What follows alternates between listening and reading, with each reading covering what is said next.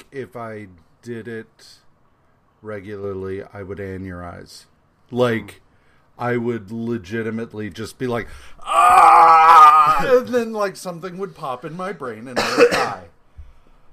Ah. Anyway. All right. Um, hello and welcome to the Watcher's Guide to the Marvel Universe, the show that's not sure if it's going to happen this week. I am Max. And I'm JR. Uh, welcome to our 150th actual episode. Oh, right. Well, this sucks. Because I don't want to talk about the news at all. Because it blows. Yeah. But, uh, 150 episodes, hooray! We did it. We're not going to do anything special. Uh, it's just, we made it. And, uh, Looks We didn't quit. made yeah. And now I own a bunch of money to somebody. Um. Uh. So yeah, news. Uh, big news, of course, is that Chadwick Boseman died Friday of colon cancer, and um, like nobody knew. Uh, so most everybody was taken by surprise. Um, and there are there are a few things here. Um, number one, it is very sad. He was only forty three. Um, and uh that was jarring for a couple of reasons. Number one, because I he's only a couple years older than me. Hmm. Um and number 2 because I did not think he was that old. But Yeah, I thought. I thought he was probably my age. Hmm. 34, 35, that area. mhm. So, he looked great. yeah. Um. Yeah, I was up. St- I was here at the computer, uh, playing video games for like two hours or whatever, and then I go downstairs, and Jocelyn's like, "Have you looked at the internet?" And I was like, "What?" Normally, when that question get at- gets asked these days, it's like war crimes or Yeah. something. Um, and I'm like, no. And she's like, okay, come here. And she showed me the page. And I was like, that can't be true. Yeah. Because that's too stupid and cruel. Like, for. We've we've done enough stupidity and cruelty. Like that can't be right. And then I cried a bunch because I had already been drinking and I was in a vulnerable spot apparently. Um and I think you literally just described everybody at all times right now. But yeah. yeah. Um, and uh, yeah, then we stayed up until way too goddamn late, just talking about like I don't know, probably stuff I'm not actually qualified to talk about, but just I know he had more roles and he was very good in all those roles. Uh, that he had more he had more career than Black Panther, but like Black Panther was important um, as a cultural thing. Like it, Well, Black Panther was important to a lot of people. right? Um, and I think that's what gets makes me angry about uh, a lot of the edge lord stuff since Boseman passed away. Uh, I, I, am I gonna get? I don't know what you're talking about because I don't look at the internet as much. people, what the fuck is it? people posting shit like, "Okay, but Black Panther is still terrible" and stuff like that, and it's oh, just for like, fuck's sake! first of all, no one's impressed. Okay? Yeah. Like no one like anyone anyone who is impressed by that is too young for you to be hanging out with, bro. Like, Yeah. uh, dude just died. You can just be like, why do you? If you don't have, if you don't have anything to say about that, just don't say anything. You know, like, You don't have um, to. Seriously, it's a very much a if you don't have something nice to say, don't say anything at all. At least when somebody's died. I mean, well, okay, no, and I'll, take, I'll look, take that back here- because here- that's not. Yeah, no, Here's the that's thing. that's a yeah. it, when when somebody terrible dies, like somebody who committed war crimes or was a serial rapist or whatever, it's okay to say this person was shitty, Yeah, okay?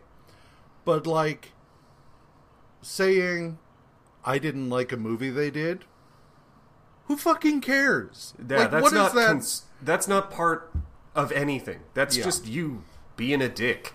Yeah. Like, okay, good job. Anyway, um, that But- sucks. I didn't know that was happening again. colon cancer apparently disproportionately affects black men. Um, you know, and unfortunately, the problem is that health insurance does not cover the the colonoscopy unless you're 50 uh, or you have a family history of colorectal cancer. And even then, it's like 45.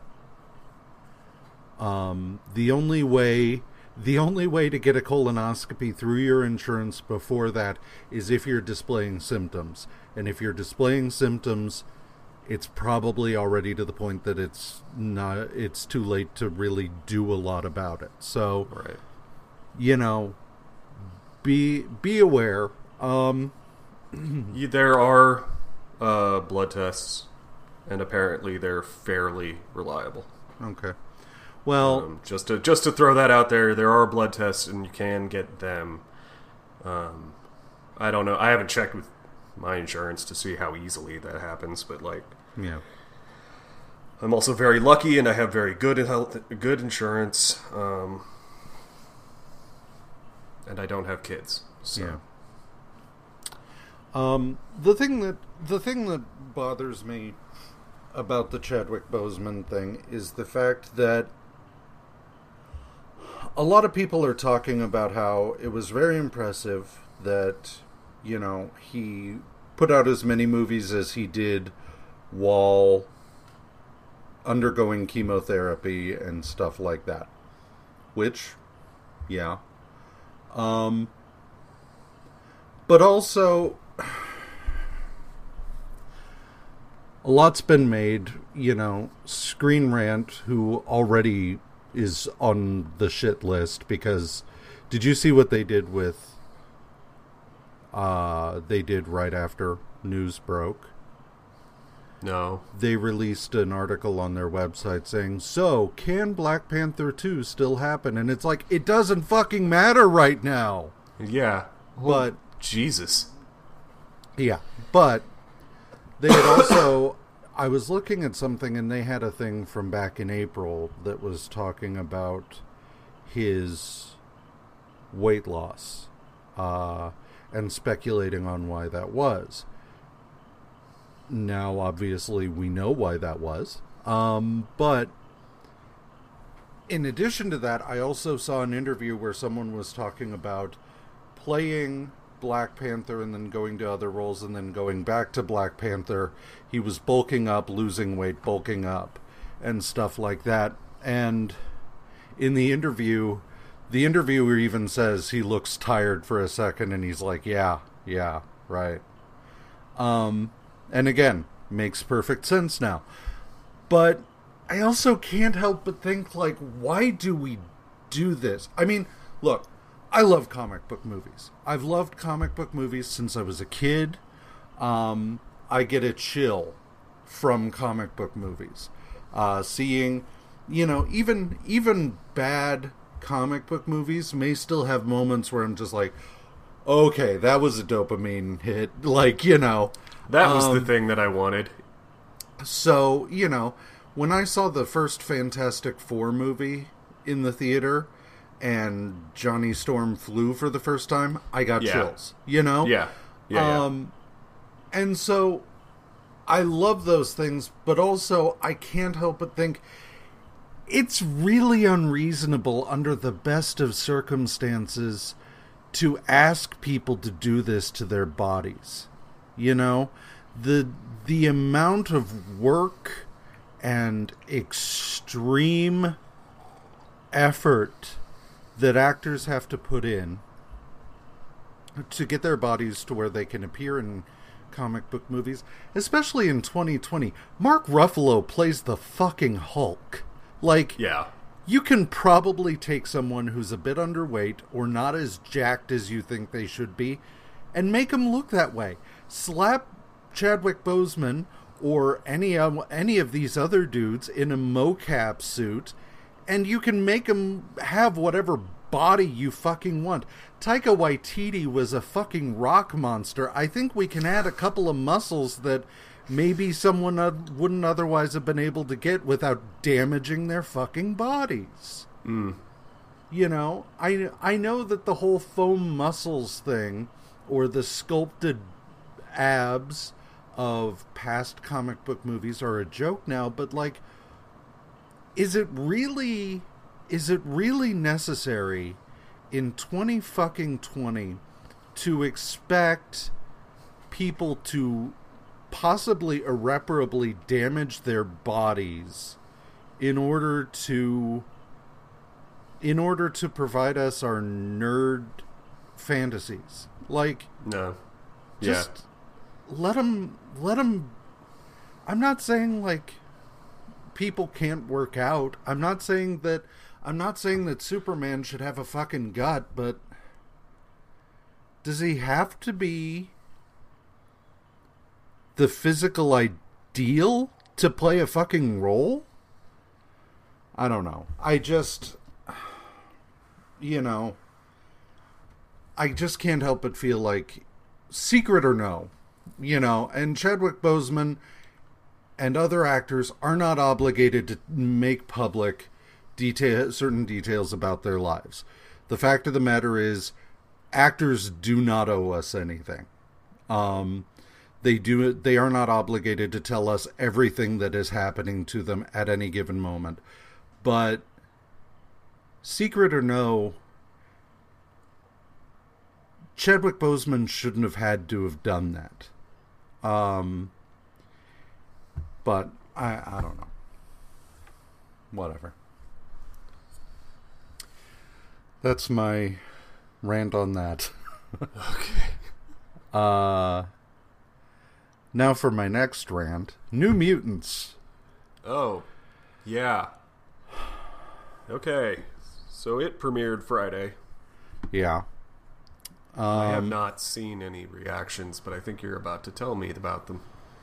Well, so uh the the primary reactions I've seen uh regarding New Mutants that have not been about the various things that have come out about it uh have been it's one of the worst X-Men movies, but also like there have been a lot of worst X-Men movies. So Yeah. That's a little Um, uh, boy who cried wolf at this point. yeah, yeah. it's, like, I mean, how bad could it be, right? Like, yeah. So, but since since in the last couple weeks, a couple of things have been going around regarding um regarding New Mutants. Um first of all, the fact that uh that so okay the guy who plays Roberto da Costa in the New Mutants movie is a light skinned Brazilian guy. yeah, Um the the issue here is that Roberto da Costa in the comics is canonically Afro Brazilian. Um, and has a lot has been done with the character stemming from the fact that he is Afro Brazilian.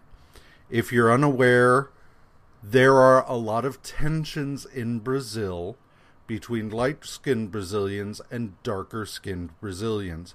And the comics have done a lot with that over the years as far as the character goes because he is Afro Brazilian and comes from a wealthy family.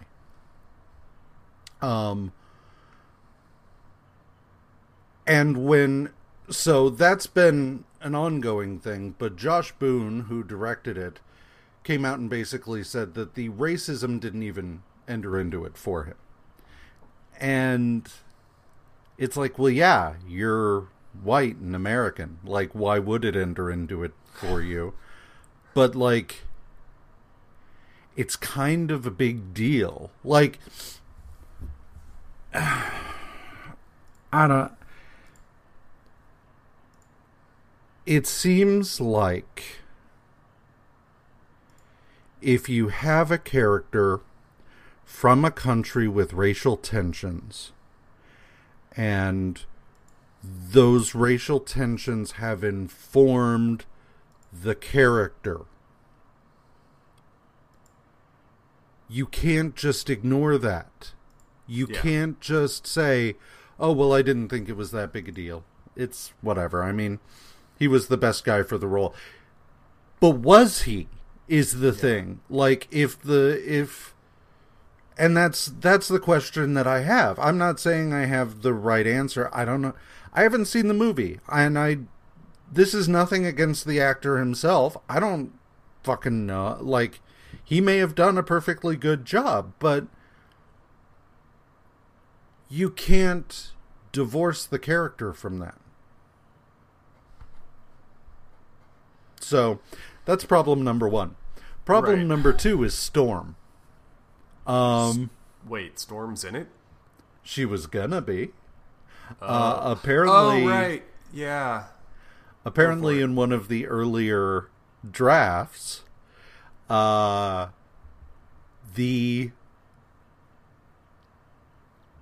one of the like the warden of the institution where the new mutants are was going to be Storm, and she was mm. going to be a hard ass, and she was going to be, if not the villain of the thing, at least not good and yeah, antagonistic to say the least. Right. And it's just like so not only are you erasing the African heritage of a character, you're then taking one of the most popular and beloved African characters from the comics and making her a bad guy? Yeah. What the fuck are you doing? Then, apparently, um, there were uh, screen capture or clips going around of Illyana being racist toward Dani Moonstar. Um, now, I know Illyana can be hard to get along with in the comics, but I I don't recall her ever being like racist. Like she yeah. call she calls her Pocahontas. Ugh. Um which yeah, super if you're unaware, super racist. Um number 2 she uh she calls her Standing Rock uh, and says like, "Do you want a buffalo wing? Your people like buffalo, right?" Jesus. And so this is on. stuff that made the final cut. Yeah, yeah. Wow. Damn. And lastly, and I put this last because it's the least important among these things, but they've been sitting on this movie for three fucking years. Like it was not rushed out. they've no. been they've been fucking around with this movie since 2017.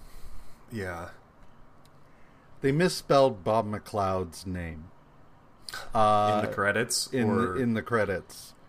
They misspelled his name when they were like, the New Mutants were crea- created by Chris Claremont and Bob McLeod. They misspelled McLeod. So, good job all around, Uh, guys. yeah, great, great job, everybody. Um, but uh, pack it in. I think we're all done here. Yeah. I think I'm gonna. I think while I am a uh, a psycho nerd completionist, I'm gonna give this one a miss and go watch Bill and Ted. Yeah, I hear that's really good.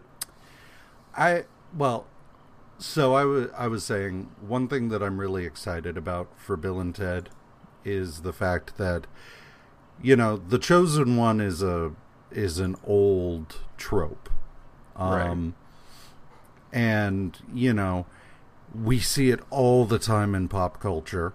Uh, Harry Potter is a perfect example. Like the only reason Harry Potter matters is because of a prophecy. He's not special beyond that. Like most of what happens in those books is because of other people. Oh, yeah. Uh, Yeah, and yeah. like the only reason anyone follows him is because of the prophecy. It's not Right. charisma. Fuck, No. it's not charisma.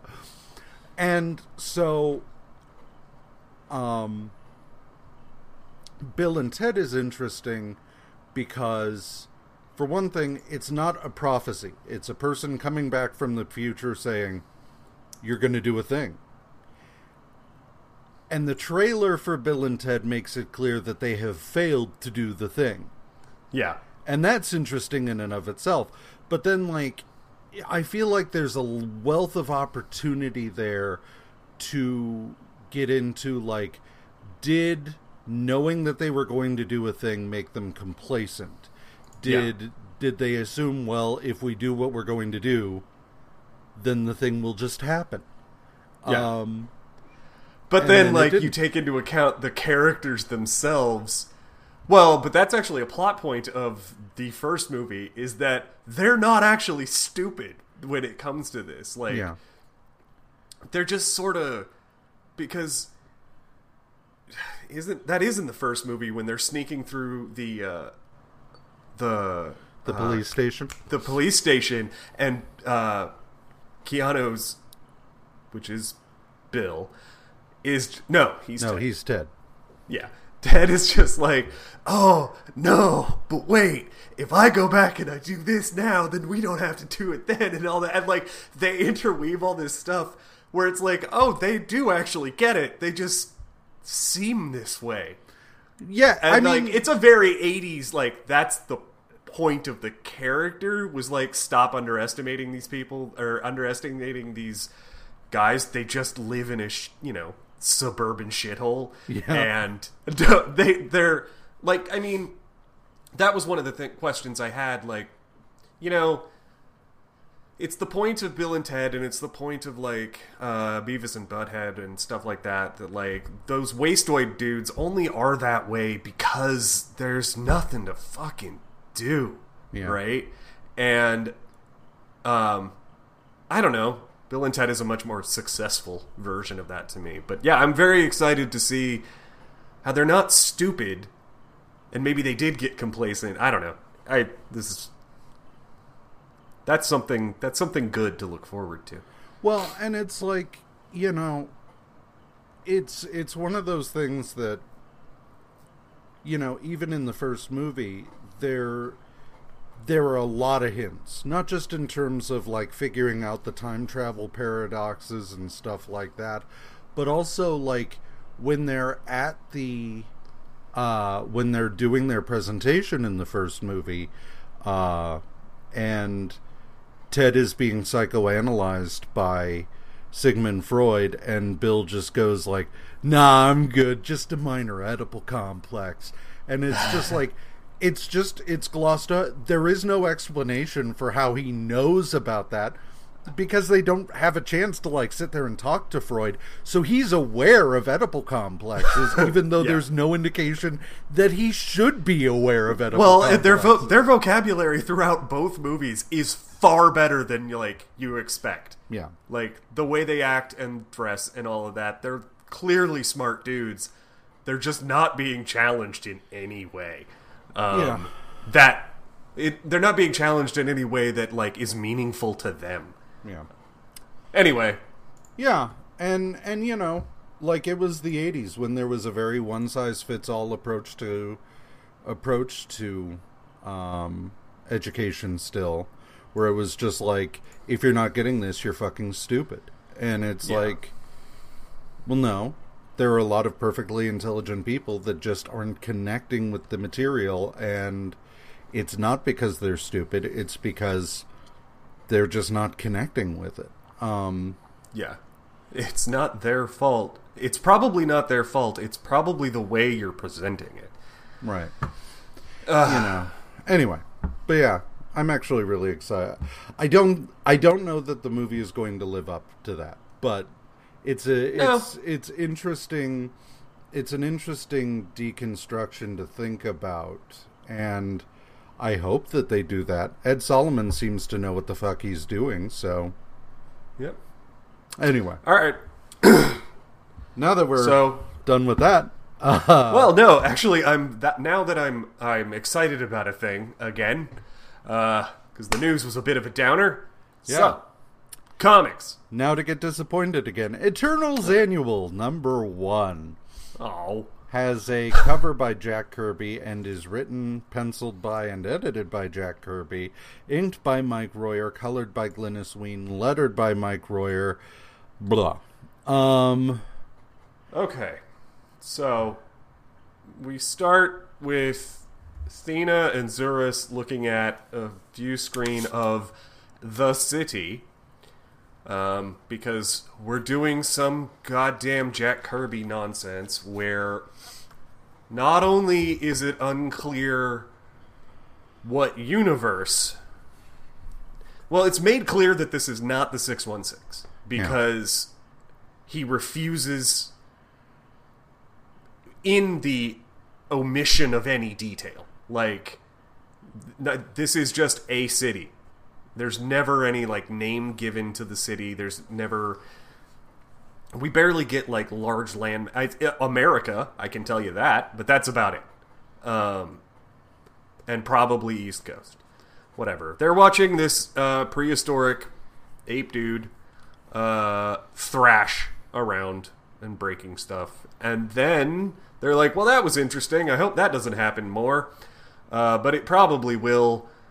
I assume it must be this Zakka guy who we who makes terrible machines, and uh, we should go kick his ass. And it's like jumping to a lot of conclusions there, but uh,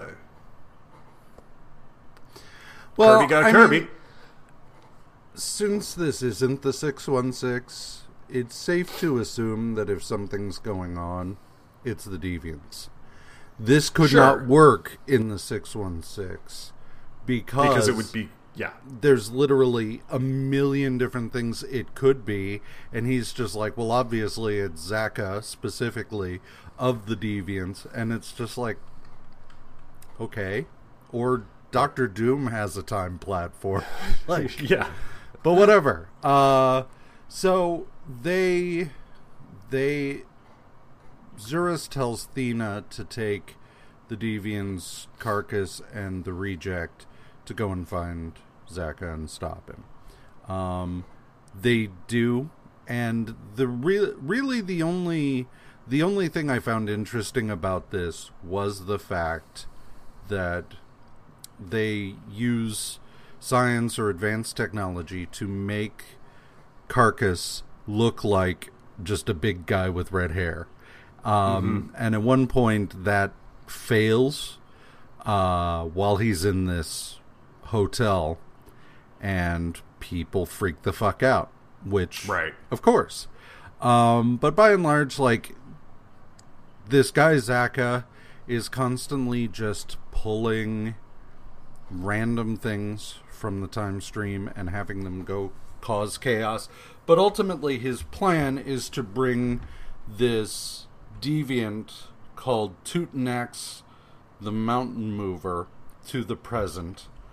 Um, and he does, but Tutinax destroys the device and kills Zakka, and then goes smashing around. And then basically Thena and the others delay Tutinax because they know that um, that the time projector only works for a certain amount of time, and so all they have to do is keep him occupied, and he will immediately be returned to his own time. Um, and that's what happens. End of issue.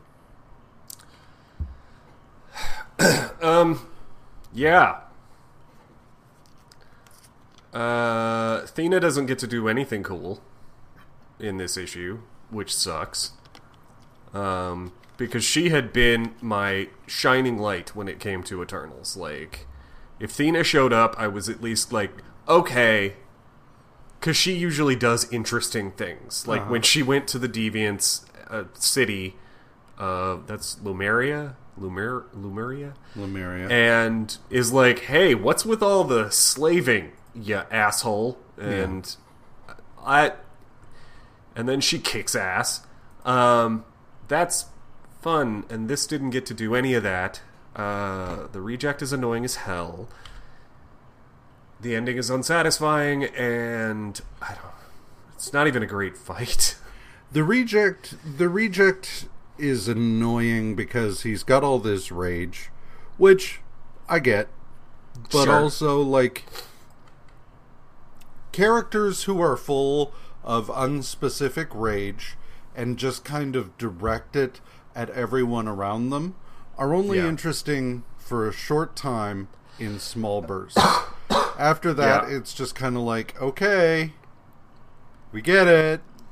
Thanks. I mean, that's that's it's it's the Wolverine problem, right? And they luckily they solved it with Wolverine fairly quickly, where it was like, okay, right? Like I get he's a dick and he's mad, but like you better humanize him or I'm not gonna give a shit.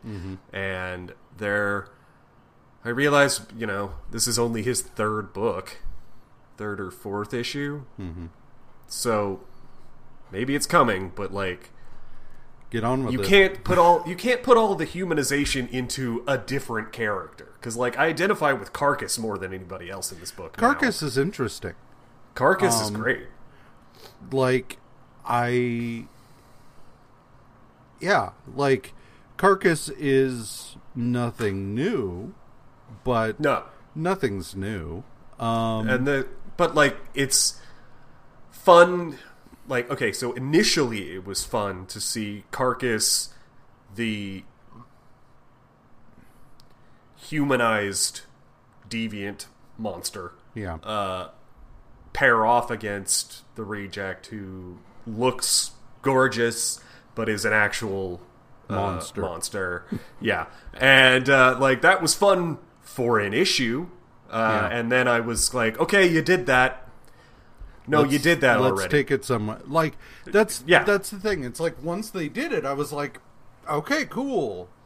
Now where are we going with this? And and Jack Kirby seems to be like Here, going with.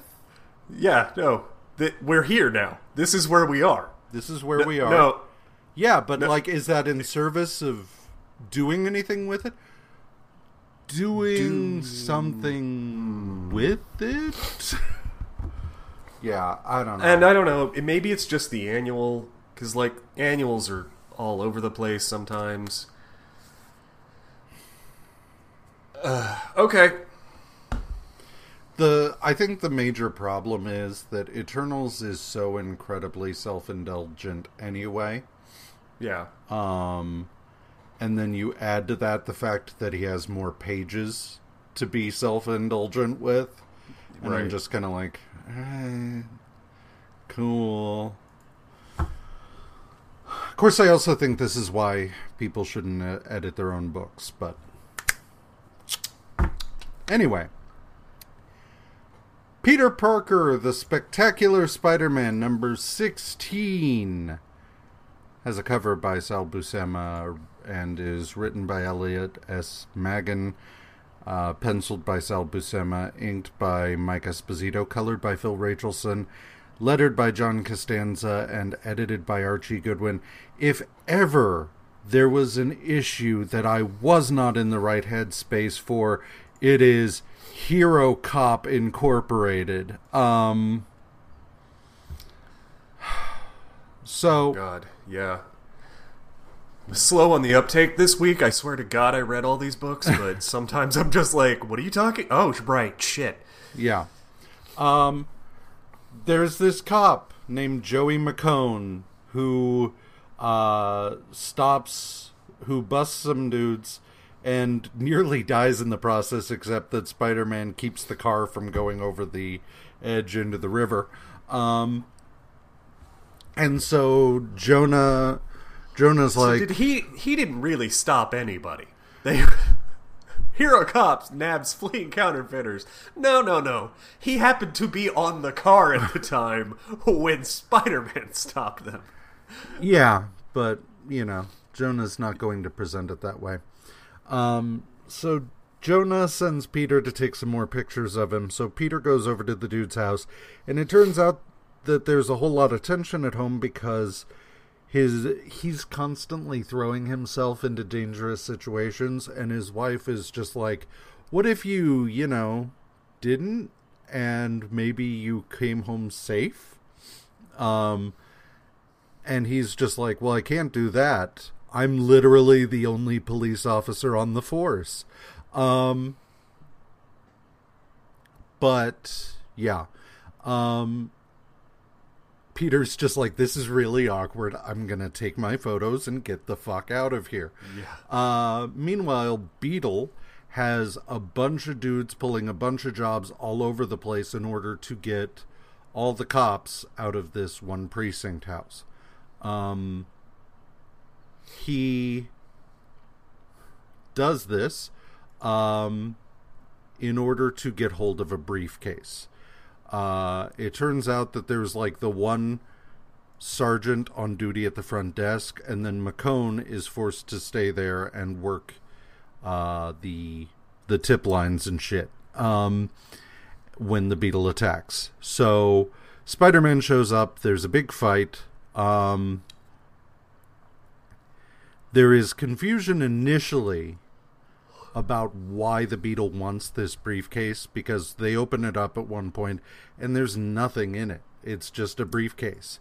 Um, so McCone wets down a bunch of heroin and tries to use it to gum up the beetle's extendo sucky fingers.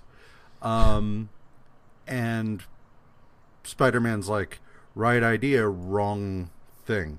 And Wrong so he- substance. yeah, so he pulls off the belt full of uh, extra spider fluid cartridges and uh, spider fluid, web fluid cartridges, and uh, uses that to gum it up.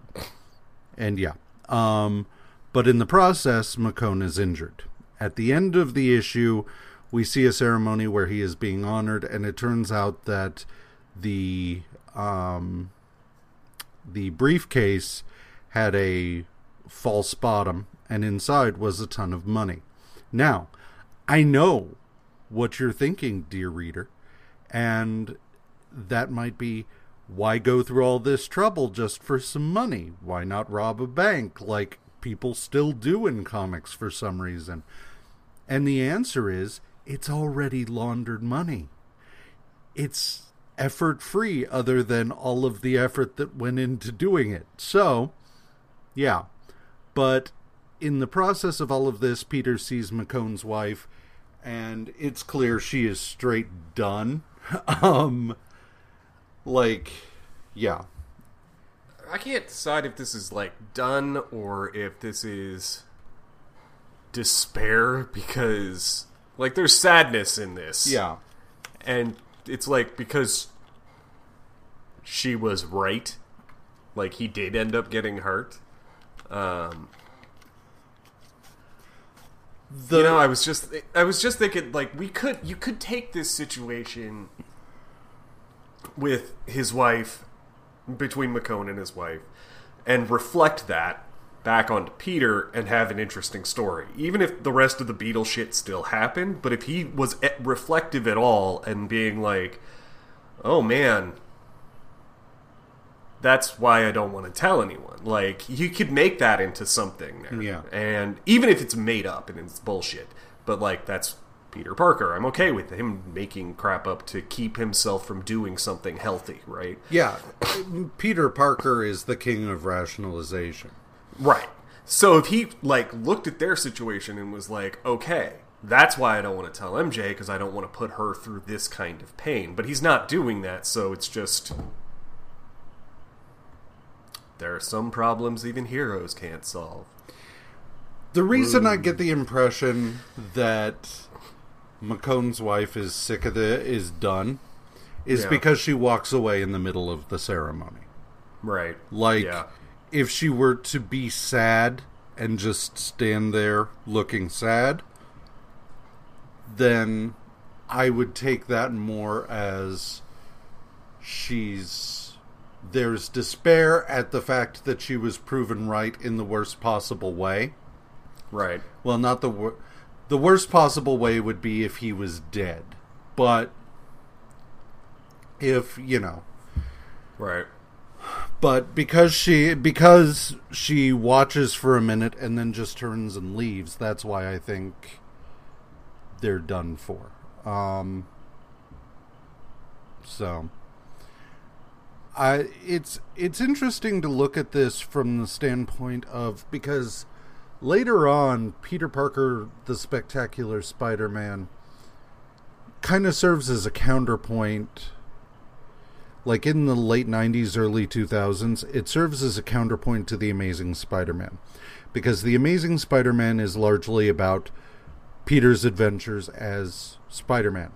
Um, Yeah. Whereas peter parker focuses a lot more on peter parker um, Right. and so that's interesting from from this standpoint simply because this uh, this sort of looks like a precursor to that Sure. um, so, yeah. All right. Number 17 has a cover by John Byrne.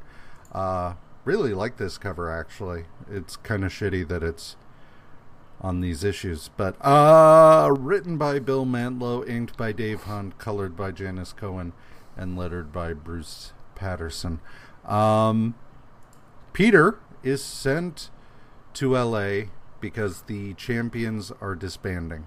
Um, as he's standing around with his thumb up his ass, uh, a couple of windows pop out of the building and fall. Um, Angel is like, "Oh shit!" and redirects one out over the water. Um, meanwhile, P- one, the other is headed straight for Peter, and Who has his head so far up his ass that even his spider sense can't save him. yeah, so like it goes off just milliseconds before this thing's about to cleave him. yeah. Um, Um, but he's able to jump out of the way, but his camera's destroyed in the process. Uh, so the good news is, as the window pane exploded into uh, shards of death, uh, everybody missed his amazing leap. And so everybody's just like, whoa, that was really lucky. And he's just like, yeah. but so uh, Warren buys Peter a new camera. Uh, they go upstairs. They have a conversation about um, the champions breaking up. And Angel explains that after the Sentinels attacked, all of the other champions were just kind of like, well, bye. Um, and it's literally like Darkstar is just like, well, thank you, but this is not where I need to be. I should go back to Russia. Blaze is just like, fuck y'all, I'm done with this. Um, yeah, I'm gonna go be Ghost Rider like I should be. yeah. like, what am I? Honestly, guys, I don't even know that it's you or me. I just think this. Bye. And Yeah. just leaves. Uh, Iceman is just like, well, Darkstar was the only thing really keeping me here, so I'm out. Uh, and then Which is cold, Bobby. Like, you and Warren, that was n- unintentional. But, like, honest to God. But, like, Uh-huh. you. You. You and Warren have known each other for fucking ever. Like, just. It's okay to be have a friend, you jackass. Anyway. And then Hercules is just like, I'm going to go do some traveling around the country. And Black Widow's just like, I'm going to go with him. So, Don't read into that at all. I'm Oh, not. Nope. Yeah. Don't. It's like she's just like I'm gonna go with her because um, I just am. Like no, don't have to worry about it. Yeah. We've been alone together a lot lately. I mean, it's it's fine. Yeah. Nothing's. Bye. yeah. Uh, so Angel's like, yep, everybody's gone. And Peter's like, where did Iceman actually go? And he's like, just away. and he's like, okay, well, Oh, all right. Uh, and as Peter, he can't really poke at him about it because yeah. you know he- he's just Peter. So he sneaks back into the building at night um, as Spider Man. Yeah. Um when he gets there, he finds Angel um talking to uh a mysterious bandaged figure in a wheelchair. Um they are having an argument and uh, it turns out that the the guy in the wheelchair is Stuart Clark, uh, the guy who used to be the villain Rampage before he got blowed up. so Very, very recognizable uh, Stuart Clark. yeah, Everybody's fan favorite villain, Rampage. yeah, yep. But uh, uh, but he's all bandaged up like the mummy in a wheelchair um, because he got blowed up. And there's somebody else behind him in the Rampage exosuit. yeah, Who could that be? We have no idea. can't imagine. So Spider-Man interjects himself into this situation. Angel's like, "No, don't." Blah blah blah. Um, the the upshot of this being the the wheelchair that Clark is in has a personal force field, but they are able to short that out, which causes the wheelchair to like explode in a shower of sha- sparks, rendering Clarkin unconscious. The rampage armor is damaged, which then causes uh, Iceman's powers to kick in, which causes it to become brittle and fall off. It's then revealed that Rampage was Iceman, but now the post the the short has caused the programming that Clark used to make Iceman follow his commands fuse with Bobby's mind at that moment. Whatever. Yeah. So, Peter Parker, the Spectacular Spider Man number 18, has a cover by Gil Kane and is colored by Mar- Mary Ellen Beveridge and lettered by Joe Rosen. Um, they fight. And uh, the.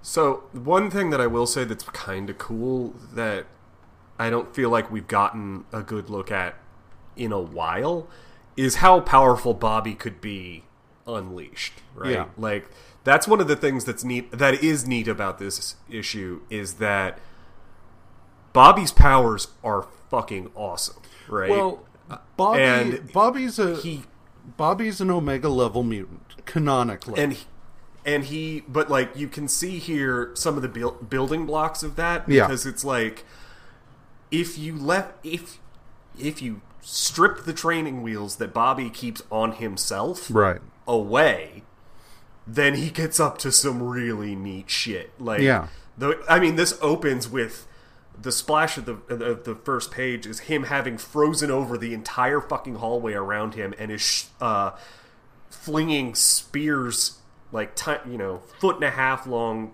inch in diameter uh, spears at them. Uh, Yeah. through the fucking air. That's rad. Yeah. man. And like you can start seeing that I mean, it's not the '90s level where Emma gets Emma gets. It. Was that the '90s or early 2000s where Emma gets a That hold of was the powers? nineties. Emma gets a hold of his powers and is like, "Um, Bobby." After they get switched back, she's like, "You do realize you're functionally immortal, right?" Yeah. And he's like, "What?" Yeah, no, like I turned you into I turned you into vapor, and then you came back. Yeah. You can't die. Yeah. Um, Well, and that, and that's that's the thing. Like I was, you know, I gave Moira this DK book I had about X Men. Um, that you know, I let her I let her have. She was she was asking me about Iceman, and I was talking about it, and talking about how powerful Bobby is. And Casey was like, what? And I'm like, yeah, like Bobby Drake is a an omega level mutant. He is one of the most powerful mutants there is. Like he is he is in a power range with Jean Grey and like Magneto and stuff like that. He's a doofy character, but that's just his personality. The the fact that he can I mean, yeah, during the Draco he was reduced to a head and like the only reason he wasn't able to reform at that time was because there was no water vapor in the air but mm-hmm. he was then able to and like he's during that time he also was he was literally creating stop motion ice sculptures that were able to move fluidly because he was literally freezing and unfreezing them so like you don't fuck around with Bobby Drake. Um, well, like, I mean, this is one of those like when you're talking about one of the fundamental elements of the universe. Yeah. like that's that's why you know Magneto is so goddamn powerful is because magnetism is not something you mess with, Right. right? Like it's one of it's one of the core forces that hold the uh, universe the together. universe together, right? Like It's weak, strong, strong, gravity, and electromagnetism. Like, Yeah.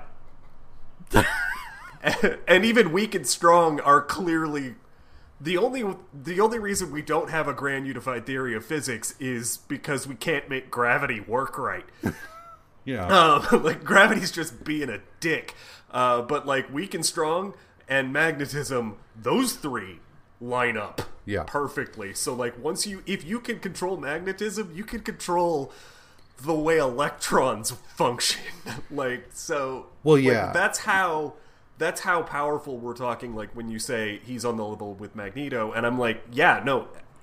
He is one of the fundamental build Bobby controls one of the fun water. Like and the way that it reacts to things. Like you can't fuck with him.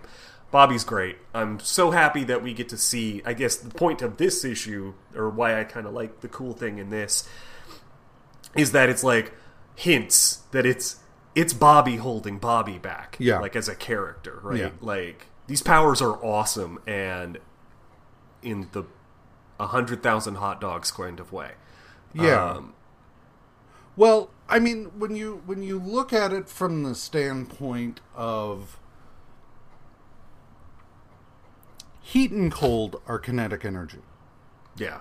It is the motion of particles.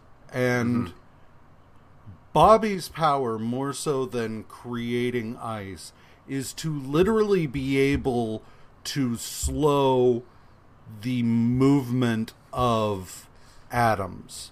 Yeah. That is bananas.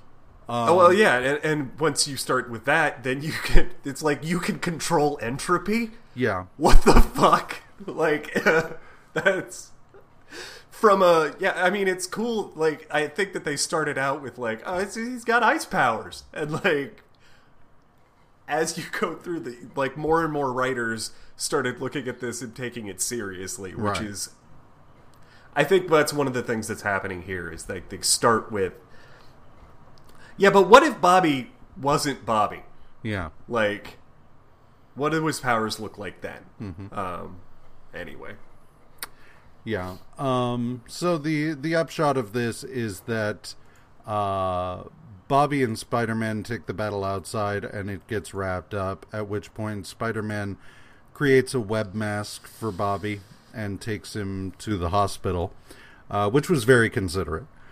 Angel, meanwhile, and again, this is another example of seeing how strong a character is.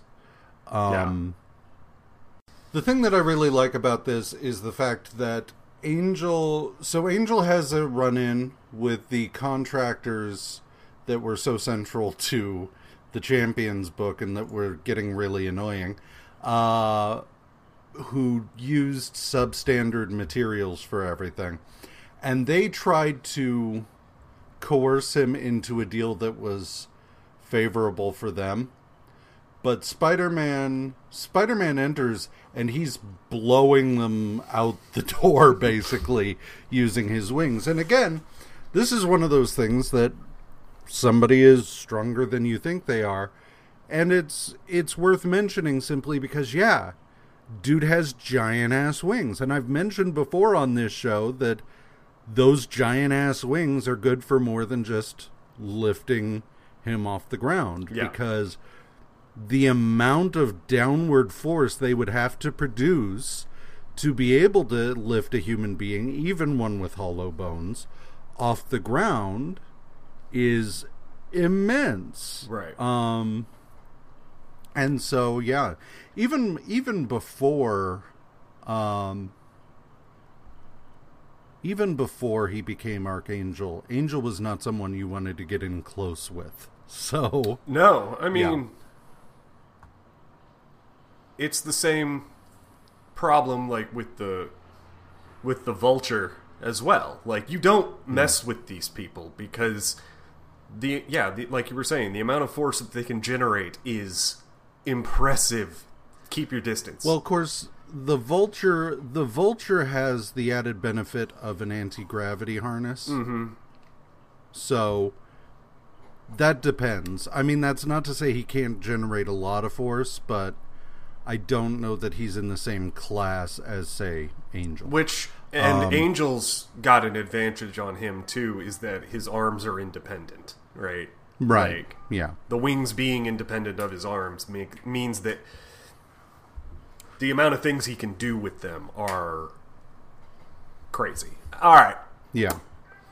Uh, but the uh, the last thing about this issue is the fact that uh, Flash and Sha Shan meet up with, um, or are walking around and are nearly hit by a frisbee from a game involving a girl named Holly Gillis, who met who meets Hector, uh, the White Tiger, um, and they hit it off. Uh, then at the pri- at some prism prison, uh, I assume Rikers, but I don't for I don't know if they actually say. Um, there is a huge blast of light and a wall is blown out. Whatever. So, Peter Parker, the Spectacular Spider Man number 19, has a cover by Ernie Chan, inked by Mike Esposito, colored by M. Titus, lettered by Jim Novak, and edited by Jim Shooter. Um, the Enforcers are back. Hooray. Um, and the Peter returns to New York from L.A. and jo- he's like, "Hey, I'm back with photos from the Champions building," and Jonah's like, "Awesome! I can't wait to see the photos of Spider-Man fighting the Champions." And Peter, who uh, who had realized at the end of last issue that his camera in his belt was smashed by a punch from Iceman, uh, goes, Well, unfortunately, I got the pictures of the Champions building and of Angel, but then uh, I went home and slept. or I went back to my hotel and slept, and Jonah's like, Get out! Yeah. And uh, so, yeah.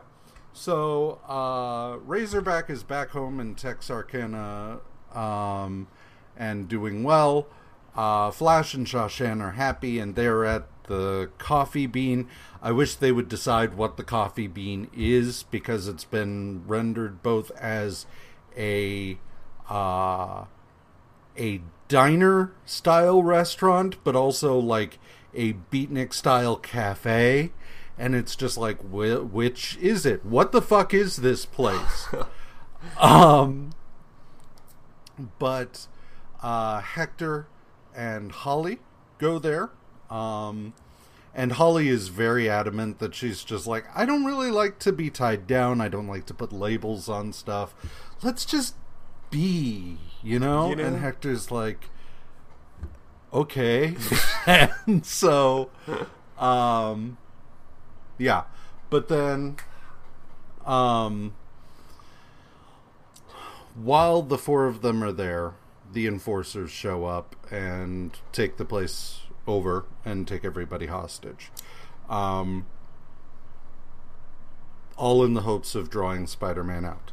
The reason being their new boss, who is the Light Master, who cares, uh, is hoping that by doing so, um, Yeah, we find out later that the whole plan is that Lightmaster's figured out that Spider-Man has to be of college age based on study. Uh, Well, he re- he realizes that because of their previous encounter, Spider-Man has knowledge of the faculty at their college, and so he realizes that Spider-Man must be a student or a faculty or faculty. He then extrapolates from there that it's a student. yeah. So Um, and he's hoping that by having the enforcers attack the or hold the bunch of the students hostage, when they are inevitably defeated, he'll be able to narrow down who was Spider-Man based on who who got out, right? Mhm. It's a weird plan. Um he doesn't account for Hector being around though, and that screws it all up because Spider-Man and like I guess he had his back turned when Spider-Man bowls in through a uh, window. So Spider-Man shows up through a skylight, kicks the re- uh, the I keep wanting to call them reavers, but kicks their butts. Uh, Hector stays behind to watch, um, just because he wants to see a man work, and uh, it is weird. Like at Well, first no, he's like, no. "I'll stay around just in case he needs help," but then it's clear Yeah. that the these idiots are idiots, um, and uh, Spider-Man takes him down with little to no effort.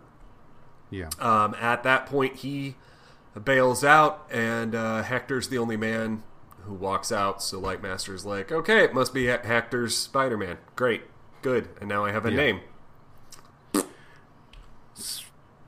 Spectacular Spider-Man number 20 is colored by Don Warfield and lettered by Irving Watanabe. Um, the police try to figure out who hired the enforcers. The enforcers are keeping uh, tight-lipped about it. Um, one of the like at one point Ox nearly breaks down the window so they gas them, which I'm really nervous about police having the ability to just gas people in rooms. Yep. That's not that's good. rife with with implications. But uh so one of the cops is just like, you know, there's other things we could do, but the guy in charge of this interrogation is just like, no, we have procedures, we do things the right way. And Spider Man's just like, that's a good cop right there. And it's just like, yeah, but like, They did. shouldn't he? They did just gas them all, though. Like, Well, they just gassed them all, which.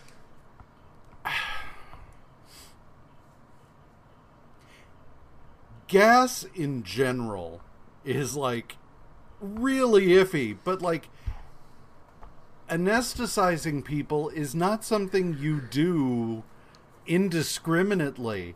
The the amount of gas it would take to knock out someone like Ox is enough to kill someone like Fancy Dan. Like yeah, that is a problem. yeah, And so not only that, but also like the the response that the co- that the good cop has to the guy who's just like what if we violated their civil rights is also really tepid for what this dude is saying like he's he's sitting there just like what if we rough him up a bit? Or like do something really terrible to them. Some- and the guy's just like no no we don't do that. Not what the fuck is the matter with you? I want your badge right this second. Yeah, and that's a problem yeah. That but well, that whatever. that is the problem. Like, once once a person advocates even unforcefully, but it's just like, hey, well, you know, we could do some light torture. It's like, no, you have to be fired now. Um, Yeah. Well, and that's that's one thing that is when you look at when you look at a character like Batman within the context of realistic portrayals of Batman. The thing that Batman basically has going for him is he's able to do co- things that cops quote unquote can't. yeah. And that's a bit of a problem. Like, in a world with supervillains, okay. You need a dude with Spider Man because your average cop doesn't have s- super strength, super agility, spider sense, what have you. Right. But like when you're when you're grounding this stuff in reality and basically saying like no we need vigilantes because cops are constrained by too many laws. And it's just like oh really now? Anyway that's a whole other like complete episode in itself. So uh lightmaster of course has decided that uh spider-man is hector ayala. So he goes and attacks the campus um Peter is there and he's like, "Oh my god, Lightmaster's coming for me." But he's not. He's coming for Hector. And Pete's just like, "Oh. Oh shit." Um in the process, Hector's amulets are pulled off. Um they are found in the aftermath and Peter is like, "Oh, I know what these are." And so he pockets them and then goes after them. So Lightmaster meanwhile uh, sets up a uh, an expose, takes over all of the um, all of the airwaves, and basically is just like, "I have Spider-Man. He's here. Look at him. Oh. It's this kid, Hector Ayala." And Hector's like, "No, no, you've got it all wrong." And uh, it's at that point Peter shows up in the rafters and like webs his amulets down to him. So he puts them on, uh, changes into White Tiger, and he's just like, "You had it all wrong. Hector Ayala is in Spider-Man. Hector Ayala is the White Tiger." And watching this, Flash and Sha Shan and Holly are all just like, "What?" And Holly's like, fuck that guy and leaves. Um, they have a fight. In the course of things, we discover that Lightmaster has to have, because of the accident that occurred the last time he fought Spider Man, he is now basically sentient light. Before he was just a dude in a suit. Yeah. Um, because of that accident, he has to have like a a light source at all times, or he's unable to stay together. Um, in the course of things, there winds up being a, uh, at the very least, a brownout. I don't know how far-reaching this was. Um, as a result of which, all of his various lamps go out, and he's unable to keep himself together. Who cares? I hope I never see him again. Yeah. Uh, Uh, this run had some interesting stuff. So Holly's reaction is insane to me. Because no no no hold on. I'm not saying that she's wrong. I'm just saying that she's real quick about it. Yeah. Like just She's she's all over the map in the course of this. the whole because, the whole story, yeah. because when Hector decides he wants to remain behind, she's like, "You're fucking crazy, bro." Then they somehow patched that up somewhat. Um, but then when he's abducted, she's like, "Oh my god, I care that he's gone. Holy shit!" And then she finds out he's White Tiger, and she's like, "Fuck that guy."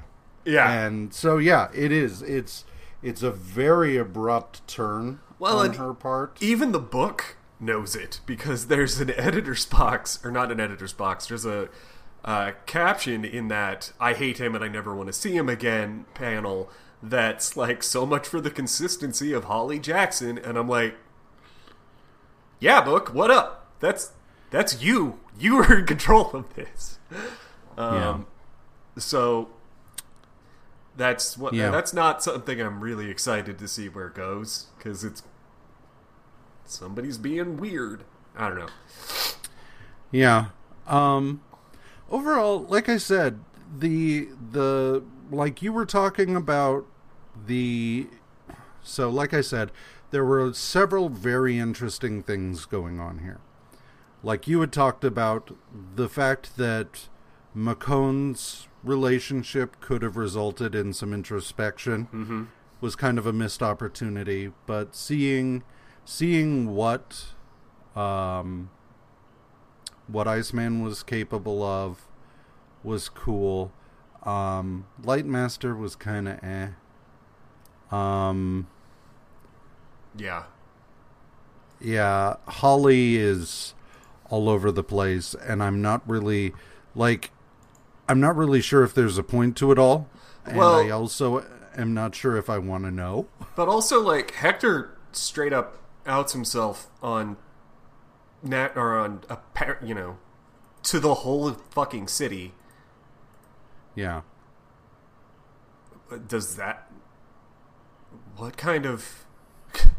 It seemingly has no consequences. This issue, with the exception of Holly being like, "I never want to see him again," but he doesn't know that yet.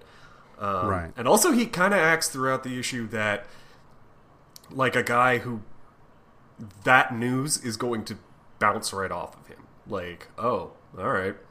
Um, so Yeah. if we're setting it up so that we can watch Peter watch Hector have consequences for being outed as his superhero self, maybe that's interesting.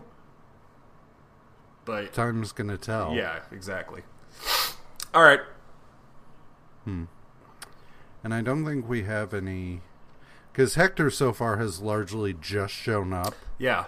in spectacular and we don't have any for a while like none of the uh, next weeks that i've planned ahead for have any spectacular so i don't know but uh, that brings us to the bulk of this week's reading which is iron man uh, iron man number 93 has a cover by jack kirby al milgrom danny crespi uh, written by Herb Trimpe and Jerry Conway, penciled by Herb Trimpe, inked by Jack Abel, colored by Janice Cohen, lettered by Joe Rosen, and edited by Jerry Conway. Um,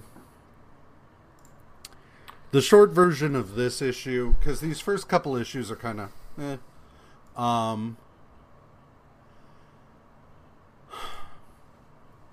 Iron Man is testing the device that the last time we read Iron Man, we discovered was claimed to have been patented by another company, even though Iron Man is just like, well, no, I, I came up with it myself. Why?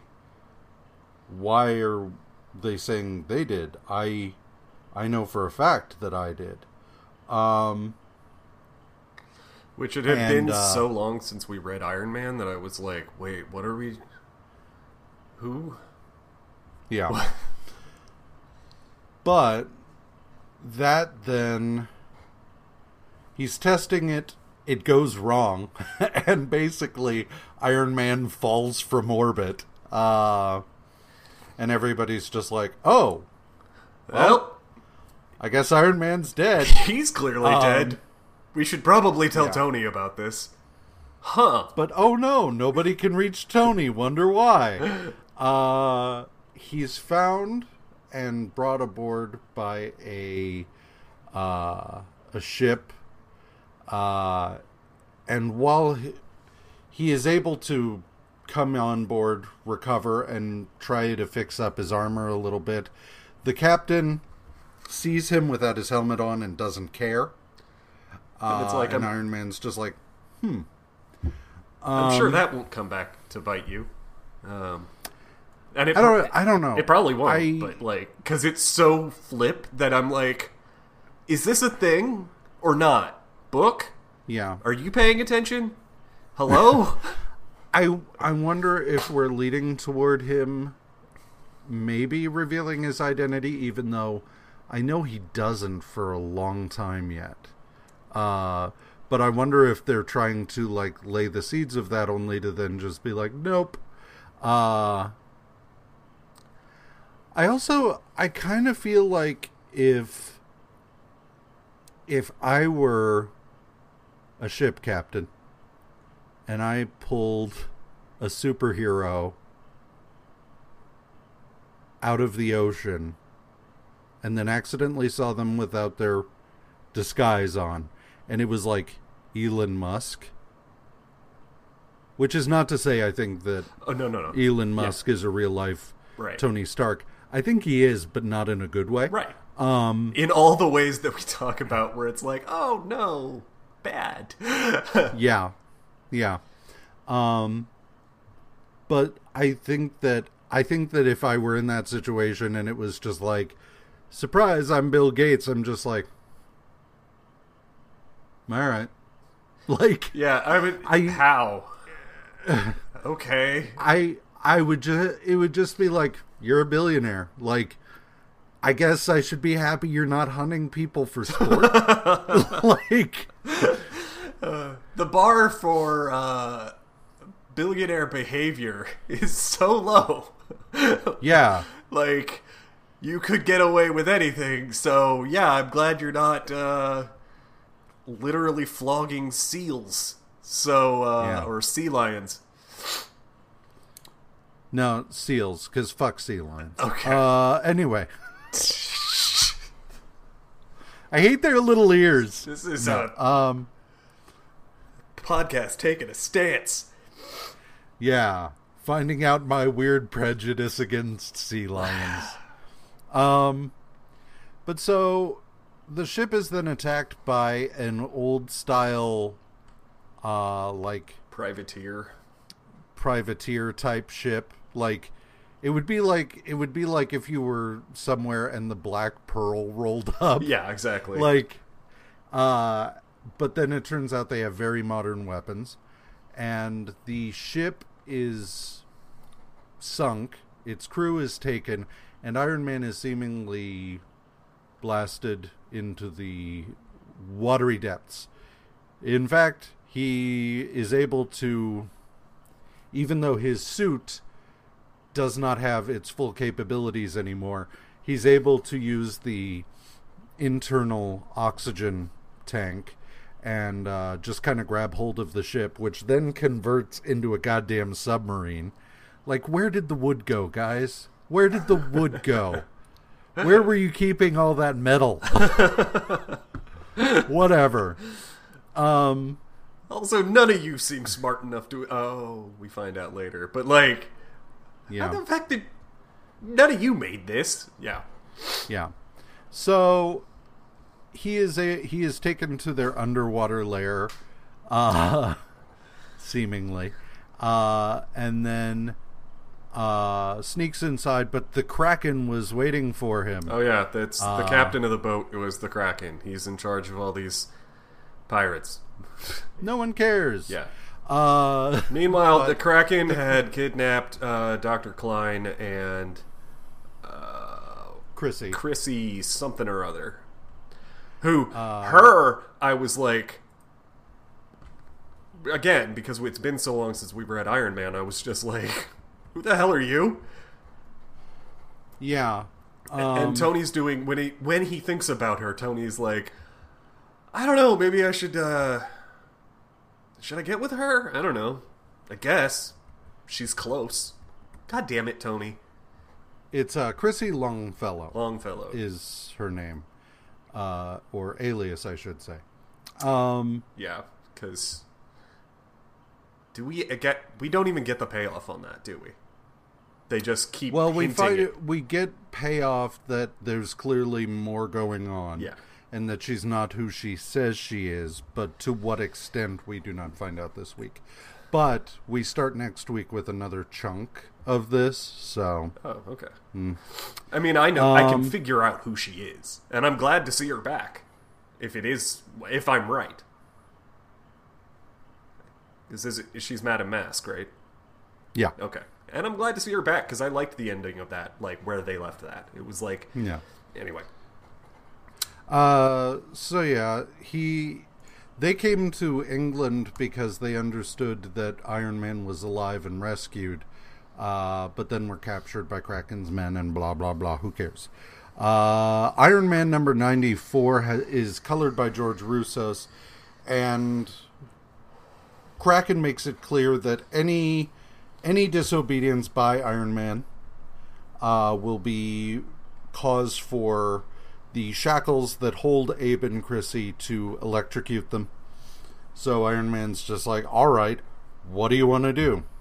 Um, so Kraken shows him around, and he shows him that he's got all of these captives that he's going to use to build an army, and he's got all of these weapons and shit.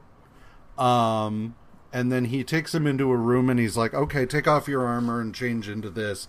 And uh, he's like, "Oh, you're going to uh, make me reveal who I am?" And he's like, "Maybe, or maybe I've already figured it out, Mister Stark," and all this shit. So, the upshot of all of this is Kraken wants to start a world war because you know why not.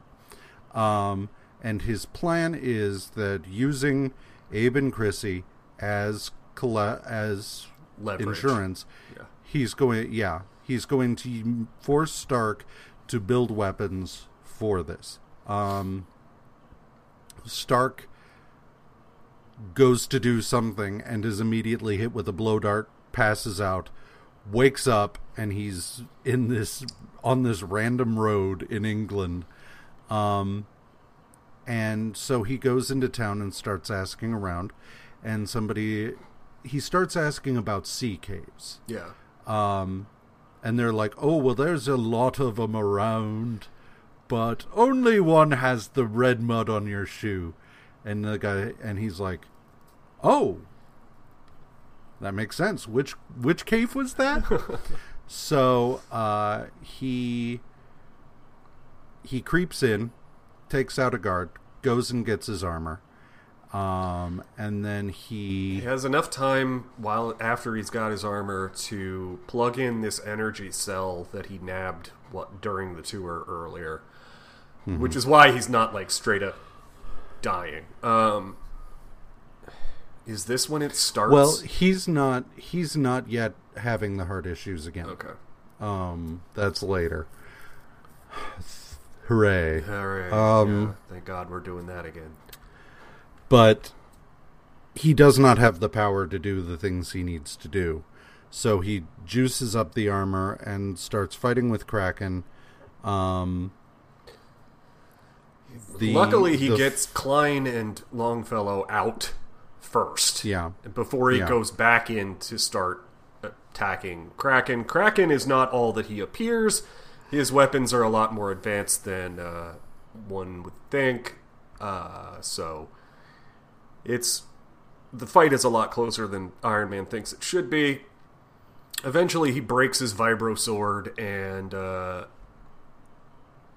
punches a hole in, or something punches a hole in the sea cave. It begins to fill with water. Kraken is seemingly drowned. Uh, all of the, but Iron Man has enough time to get all the brainwashed prisoners Captives out, and they go have a drink. I don't understand this last scene. They go to a pub, have a drink, discuss how shit is fucked. Then they leave, or, unfucked or good or whatever. Uh, as Tony. Then, as they're leaving, they bid farewell to the innkeeper, and uh, it's revealed to be a dude that looks like Kraken.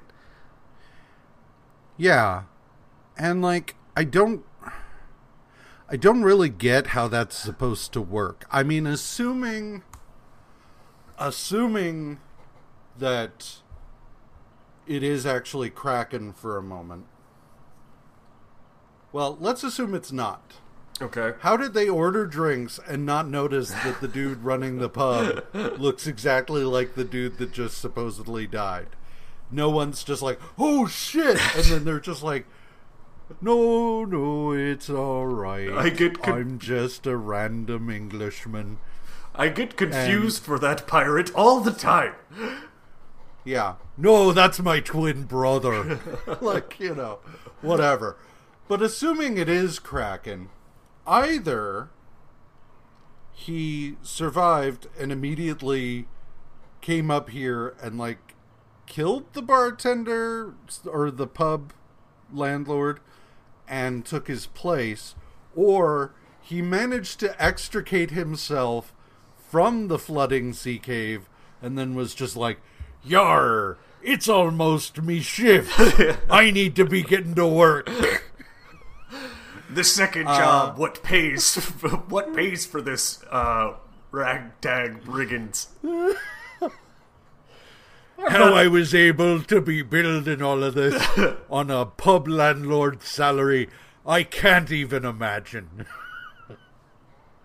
Whatever. Okay, Iron Man number 95 uh, is written by Jerry Conway and Bill Mantlo, penciled by George Tuska, inked by Don Perlin, colored by Don Warfield, lettered by John Costanza, and edited by Archie Goodwin. Hooray! Um, So, having had the armor basically be a pain in the ass for all of last story, he goes home, or it's it's. We start with him having t- built and is now testing a new armor, which okay, and with an emphasis on defense this time. Like this thing's these this armor is now made to take Mjolnir to the chest. Um, and hooray! But he immediately takes it off and uh, puts it away, which is the MacGuffin of this whole issue. this this beginning part really gets annoying because at the beginning of this issue he acts really cold toward Klein and Chrissy. And his rationalization for that is I need to come off as aloof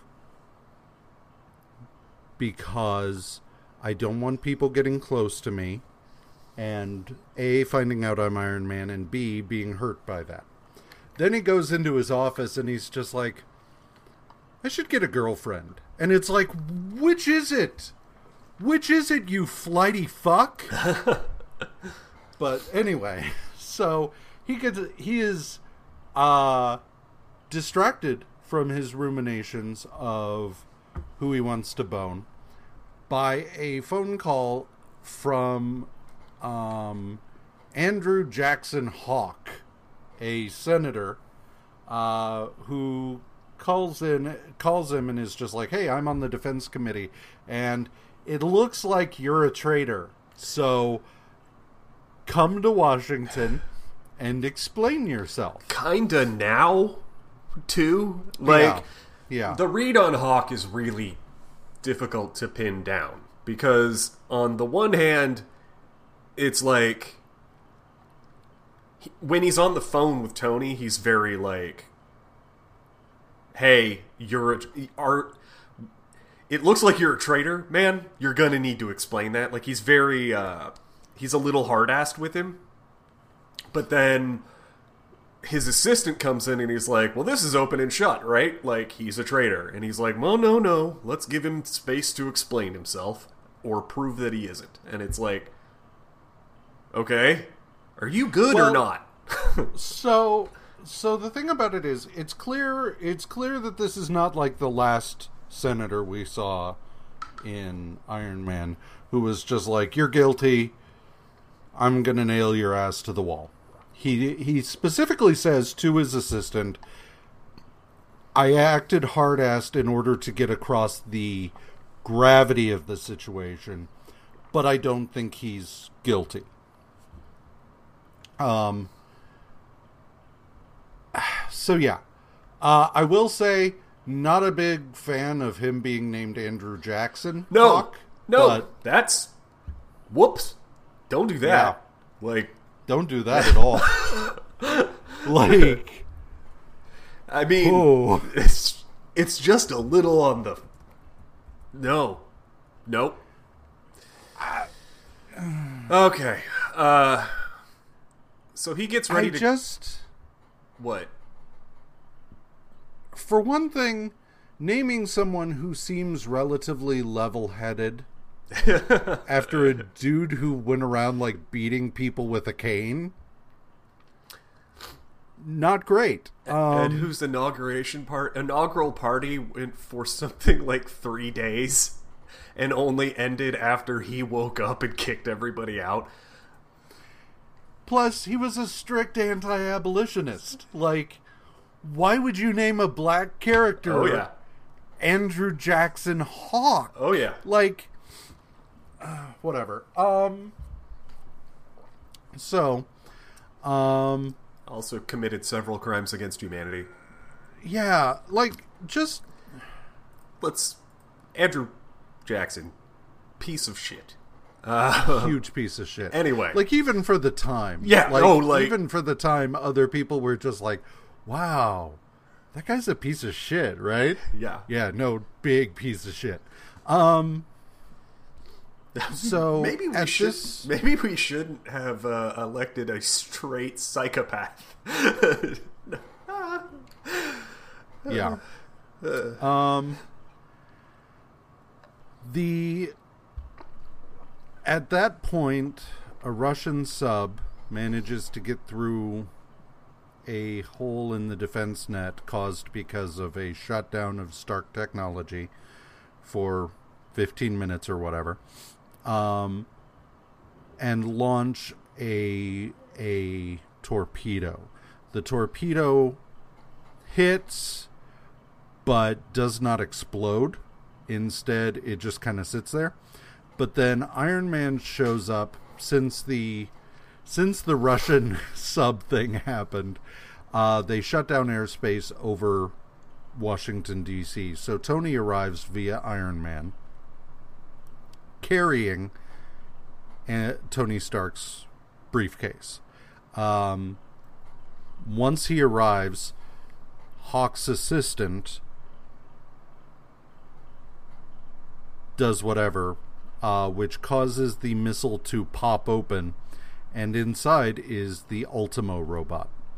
Um, the this causes a ranging battle between Iron Man and the military and Ultimo. Um, but in the course of this battle, Iron Man is Ultimo gets a hold of Iron Man and starts crushing him, which is what causes his heart issues for the rest of this run. Iron Man is able to get free, but his armor gets cracked and he falls to the ground dizzy and whatever. Uh, Iron Man number 96 has a cover by Al Milgrom, Jack Abel, and Danny Crespi, and is lettered by Denise Wall. Um, things are looking bad for Iron Man until Jasper Sitwell shows up in his little zoomer. Like I don't know what the fuck this thing is supposed to be. Yeah. Uh, but he saves him. Drags him, plugs him into the car, and is like, "We're gone. Fuck this. Yeah. You're clearly fucked. Uh, time to go." Yeah. Um I guess Sitwell gets reassigned to Stark and Iron Man by Shield. Um while this is going on, uh Detective O'Brien uh gets Harry Key to um help him break into Stark International. Um and as that that whole thing this whole issue is basically O'Brien making his way through Stark International to the restricted parts where he finds the guardsman armor, knocks out Chrissy, and goes gunning for Stark. Uh, Iron Man, meanwhile, comes to in the mini jet. Um, and uh, he Sitwell's like, "We got to get you out of here. You're in bad shape." And Iron Man's like, "Yeah, no, bye," and pops out and goes back after Ultimo. Uh, Hawk is just like, "Well, fuck, this isn't good." Like all of a bunch of the defenses uh, in Washington D.C. went dead uh, when Ultimo attacked. Hawk points out that all of the devices that went dead were manufactured by Stark. Um, and so he's like, you know, and now Stark is hours late. Issue a subpoena for his ass. I am tired of this. He needs to come and have this out. Yeah. Um, Iron Man is fighting Ultimo, and Flash is back to the last time they fought, where he literally had to use a volcano to defeat him. So he blasts into the ground. Uh, he's able to keep Ultimo's attention, so Ultimo follows. Iron Man eventually uses his repulsors to blast low enough or deep enough that they hit lava, and Ultimo is ultimately uh, deactivated because lava burn. I don't know. Whatever. Who gives a shit? He crawls back to the surface. Sitwell grabs him, throws him in the car, and assumedly takes him back to Stark International to do basically not be dead. Yeah. Uh, and uh, it's revealed that O'Brien put on the guardsman armor uh, when uh, Chrissy Longfellow wakes up. Yeah. Hooray! It's it's it's just stupid. Yeah. So, But so yes, no. Iron Man number 97 has a cover by Ron Wilson, Dan Adkins, and Danny Crespi, and is lettered by Ray Holloway and Irving Watanabe. Uh, this and the next couple issues kind of feel like we're just kind of delaying until issue 100. Like we've set up what's going to happen in issue 100. And now it's just a question of kind of just buying time until we get there. Because this issue, Iron Man and Sitwell arrive at Stark International and shit's going on. When they get there, uh, Guardsman one of the guards is just like, "It's the guardsman." Um, And Iron Man's like, How? Oh well. Yeah. I don't care. The problem's in front of me. I better go kick its ass. Guardman guardsman comes bursting out of a out of a building and s- starts throwing chunks of building at him. Uh, Iron and then they close and start wailing on each other. yeah. Um, Uh, he makes no bones about the fact that he is O'Brien. Yeah. Um, and that he's, you know, calling Iron Man a murderer because Kevin died. Yeah. Um, there is a brief. There's a brief inter. So Iron Man manages to break off, but collapses, having another heart attack, uh, and is able to get to his private lab and get his shit together. While that happens, Guardsman goes back in, and Chrissy, who's tied up, is just like, "What the fuck is going on?" And O'Brien fills her in on what happened with Kevin but he do, but he first of all there are several contradictions just in the story he tells her Yeah. but also it's not an accurate representation of what happens No. it's purely just like you know Kevin was a good man and Stark fucked him over and Iron Man tried to kill him and then he succeeded. Um but um O'Brien acknowledges that suppose that Stark had tried to claim that the armor caused Kevin to lose his mind. But he's just like, I think that's bullshit, whatever. Um Tony gets a slightly less fucked up armor on and they go and fight again. Um and Tony tries to reason with O'Brien and it doesn't work initially. But as they're fighting, O'Brien realizes how crazy he's coming like he he realizes the things he's saying don't make a lot of sense. And um in the end, guardsman guardsman is taken you know goes down. But iron man's just like i owe it to this man to try and help him. Uh, i'm taking him into avengers custody and i'm going to work to get him back on his feet. Um, which is a really great like i honestly wish more heroes did that. Like i'm not i'm not saying that I'm not saying that all heroes are uh, qualified to do this sort of thing, but it is nice to see a hero who does who even though the villain is clearly in the wrong, he doesn't just turn them over to the carceral state. He has the resources to help the guy in a meaningful way, and he just fucking does it instead of turning him over to the police. Well, and also it's it's a good exposure of who Tony is all the way down. Um, in Yeah. that, even though the villain, he it, even though Michael O'Brien is wrong, right? There is a kernel of guilt still in Tony that's like.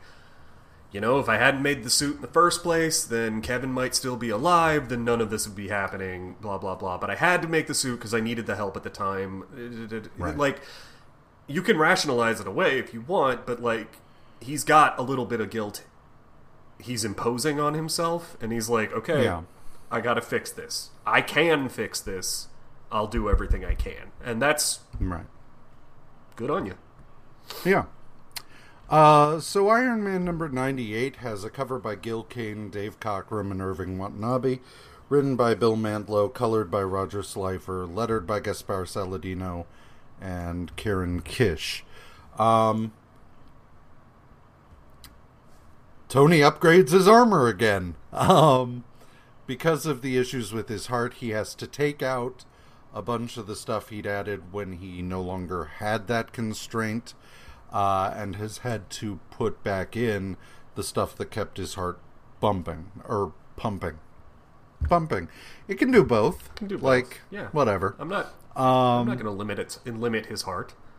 yeah. Uh so um Chrissy's just like, "Hey, things are getting really bad. Like the government is pissed. The media is ripping you a new one for just blowing the government off. What do you want me to do?" And Stark's just like, "I just need you to hold them off for a minute. Like just just keep them off my back for a little while longer." Um and uh Sitwell comes in and is just like, "Hey, so you're Stark's new assistant. That's cool. Uh I'm Jasper Sitwell. I'm with Shield." And Chrissy's like, "Yeah, I know." Um Well, and this is also the first. I think this is the first time that we get any inclination that uh, there's something more to Chrissy, because she's like when he, because he kind of barges into her office. Sitwell does, and uh, there's a text box here that says uh, Chrissy tenses suddenly, gripping, gripping her desk, but it goes unnoticed by the visitor, which is like supposed to be breadcrumbs for. Oh, she's got better reaction time than maybe she should. this is so the first indication we get is last issue because while she was tied up, she was able to free herself. Yeah. um, and literally nothing is made of that. But it's really the first indication we have that Chrissy is not just someone's from the steno pool. Yeah. Then she recognizes it well and is just kind of like muttering under her breath about how maybe this isn't the first time we've met. Uh, But then um, the Watanabes arrive from Japan. Uh, Tony is obviously busy, and Chrissy's dealing with some s- shit. So she asks uh, one of the guards to take them on a tour. Um, O'Brien, while while Tony is dealing with shit, O'Brien comes out from under the anesthesia, um, or the under the sedative, and uh, is just like, "So you kept me alive, huh? You're gonna you're gonna like?" And Stark is just like, "I'm trying to help you." Kevin was my best friend. I feel awful about the way that he died. It is my fault, but not in the way you're thinking. You know, just relax. Um, but O'Brien doesn't buy it. But then what occurs is that the the plant comes under attack from Sunfire, who is angry that Sunfire believes the um, the press about Stark. He believes that uh, Stark has been taking payments uh, and that the Watanabes are traitors for dealing with Stark. Um, Sun- Sunfire Sunfire, giant xenophobe. Well, Sunfire, the problem with Sunfire is he's so nationalistic. Um, Sunfire is basically a Japanese Captain America without the critical thinking skills. Yeah. Because Captain America questions his government occasionally, whereas Sunfire is super patriotic. Uh, and I mean that in the wrong sense of the word, like the word, Yeah. the way people use it as like, you don't question, you know. Yeah, and exactly. So yeah, um, I mean, Sunfire is basically a Japanese U.S. agent, is what it is. He's not even a Japanese cap; he's a Japanese U.S. agent. Um, but so, um, But also, like, his nationalism is so fucking um, unmoored. Like, it's just any any perceived slight against Japan deserves massive retribution. it's just, oh, Yeah. okay, man. Yeah. But the the Sunfire's attack causes Tony to go, "Oh God, I need to put on some armor. That armor's not ready. Where are my other armors? They're fucking gone. Fuck." So he puts on the guardsman's armor, um, to go fight Sunfire. In doing so, O'Brien realizes that oh shit, I've had this guy all wrong. Yeah, he's So- clearly fu- like O'Brien's like he's clearly fucked up with something with his heart. Like they they talk about it a little. You look bad, um, and also you're Tony Stark. What do you, what business do you have getting in any armor um, and jumping into uh, this kind of terrorism and uh, going out and fight like that? So it's earned. Um, Well, and Tony Tony out and out tells him he's like, I am Iron Man. Like there is I'm not doing this because I have to right this moment. I'm Iron Man. I've always been Iron Man. Meh. And so O'Brien realizes like, oh, I've had Tony Stark wrong this entire time. yeah. Um, and so uh Stark tries to fight Sunfire, but because the guardsman armor doesn't have the same devices to help his heart that his new Iron Man armor does or his old Iron Man armor does, he is unable to. At which point O'Brien shows up wearing the new Iron Man armor. Um they start to fight. Uh, Sunfire is just like, oh, so my former ally is has now turned against me, and O'Brien's like, I have no idea what that means, but okay. and so they fight, but then uh, O'Brien man is uh, teleported away. Um, and Sunfire's just like, okay, well that's weird. Uh, back to doing what I was doing, I guess. Um, And at po- that point, uh, Tony comes bursting in with an even older version of the armor that he had stashed in a different room right. to And continue the this fight. version, this version of our Iron, the Iron Man armor is like the one he wore, like right after the go- the all gold golem looking armor. Yeah. So it's an old one. Um, but yeah, he sh- he comes out and he's just like, nope, it's the real Iron Man this time. Fuck you. and Sunfire's just like, okay, whatever. Yeah. I guess we fight still. Iron Man number 99 has a cover by Sal Buscema, Al Milgrom, and John Costanza, inked by Mike Esposito, colored by Phil Rachelson, and lettered by John Costanza. Uh, several things, several things happen here. Um, so,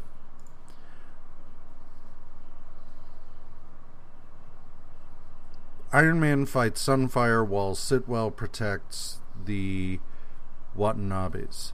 Uh, Harry breaks into Stark's lab, but is stymied by the utter lack of armor to steal.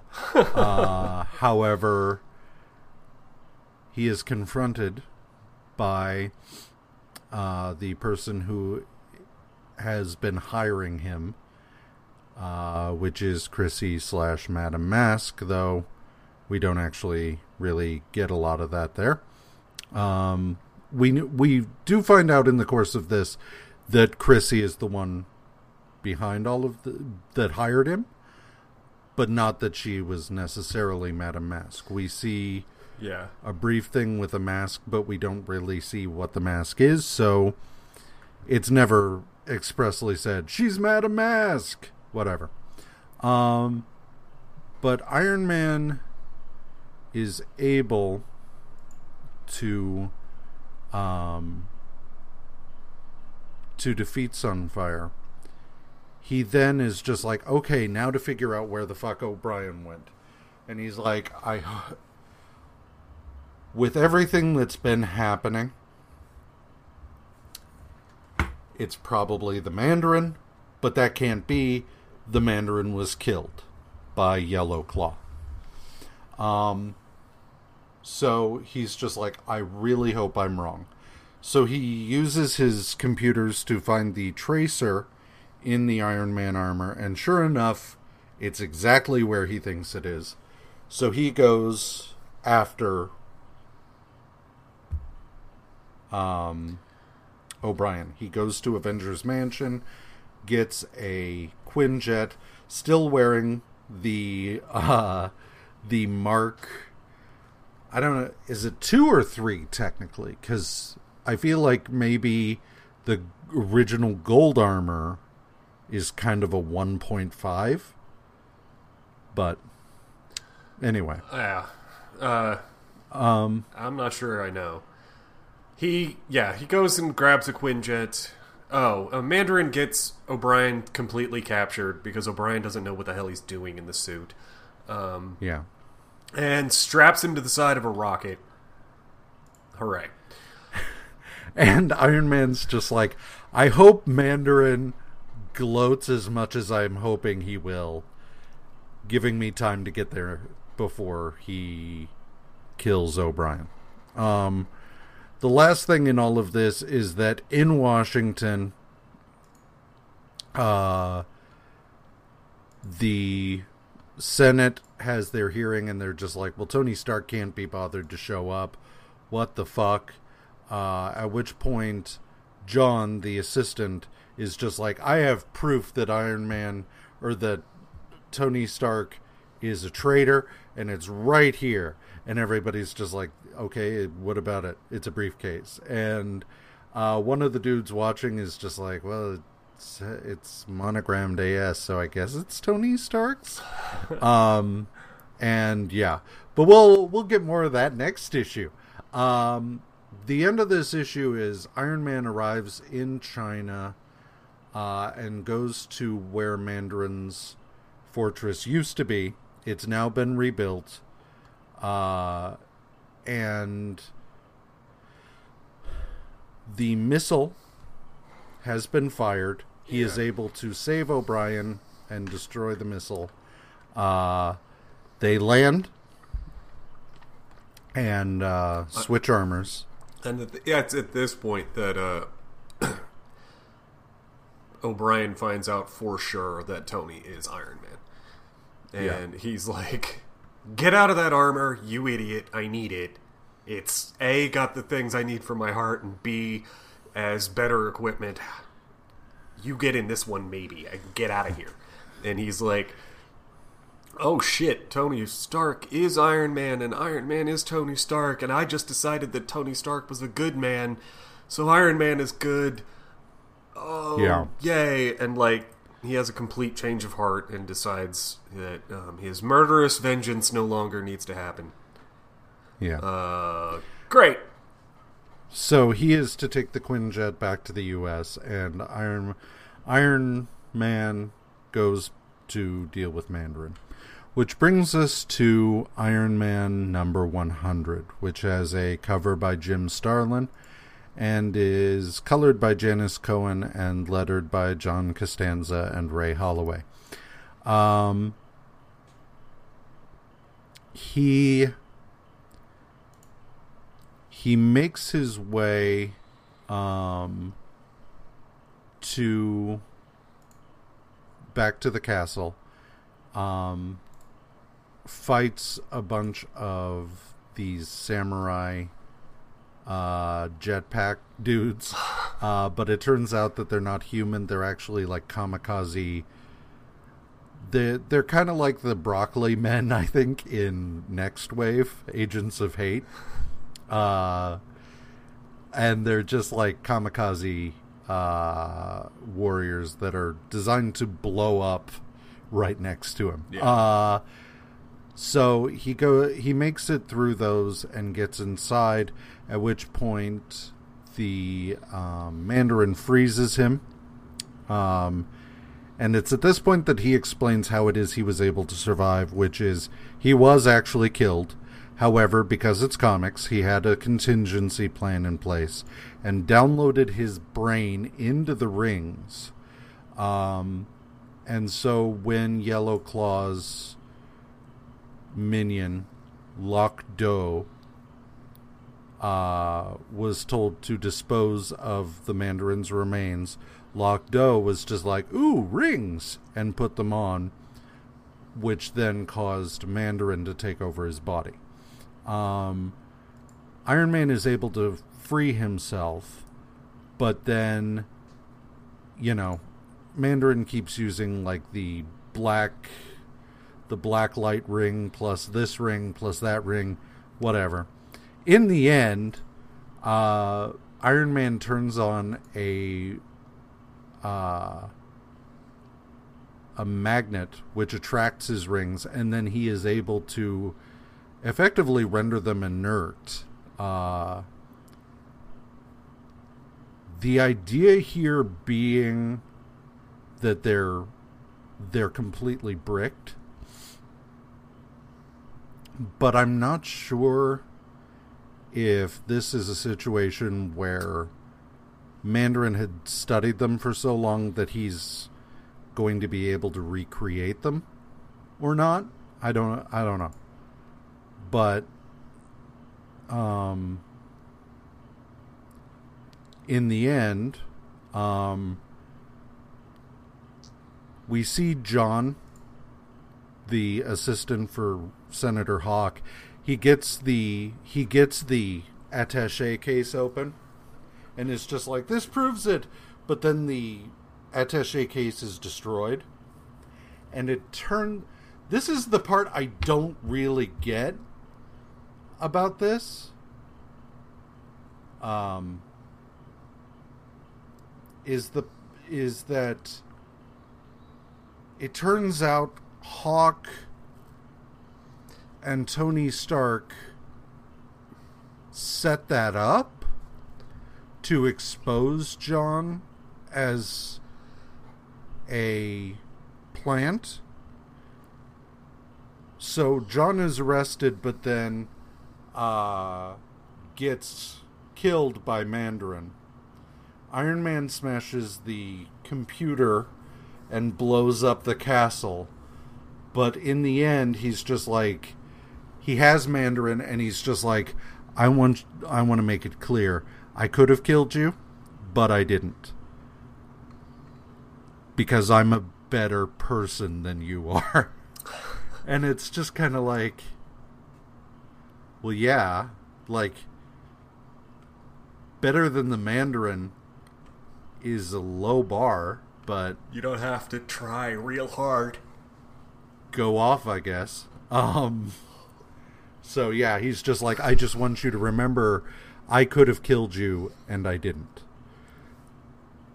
Which brings us to the last issue of the week, Iron Man number 101, which has a cover by Val Mayerik uh, Dave Cockrum, and Danny Crespi. Uh, the issue itself is colored by Don Warfield and lettered by Gaspar Saladino and Bruce Patterson. This is the this is a weird one, and it's a weird place to stop for the week, especially after, like, issue 100 was a little bit of a high for this book this week, and then we follow it up with this one issue that's just kind of like okay what? um, it's very huh.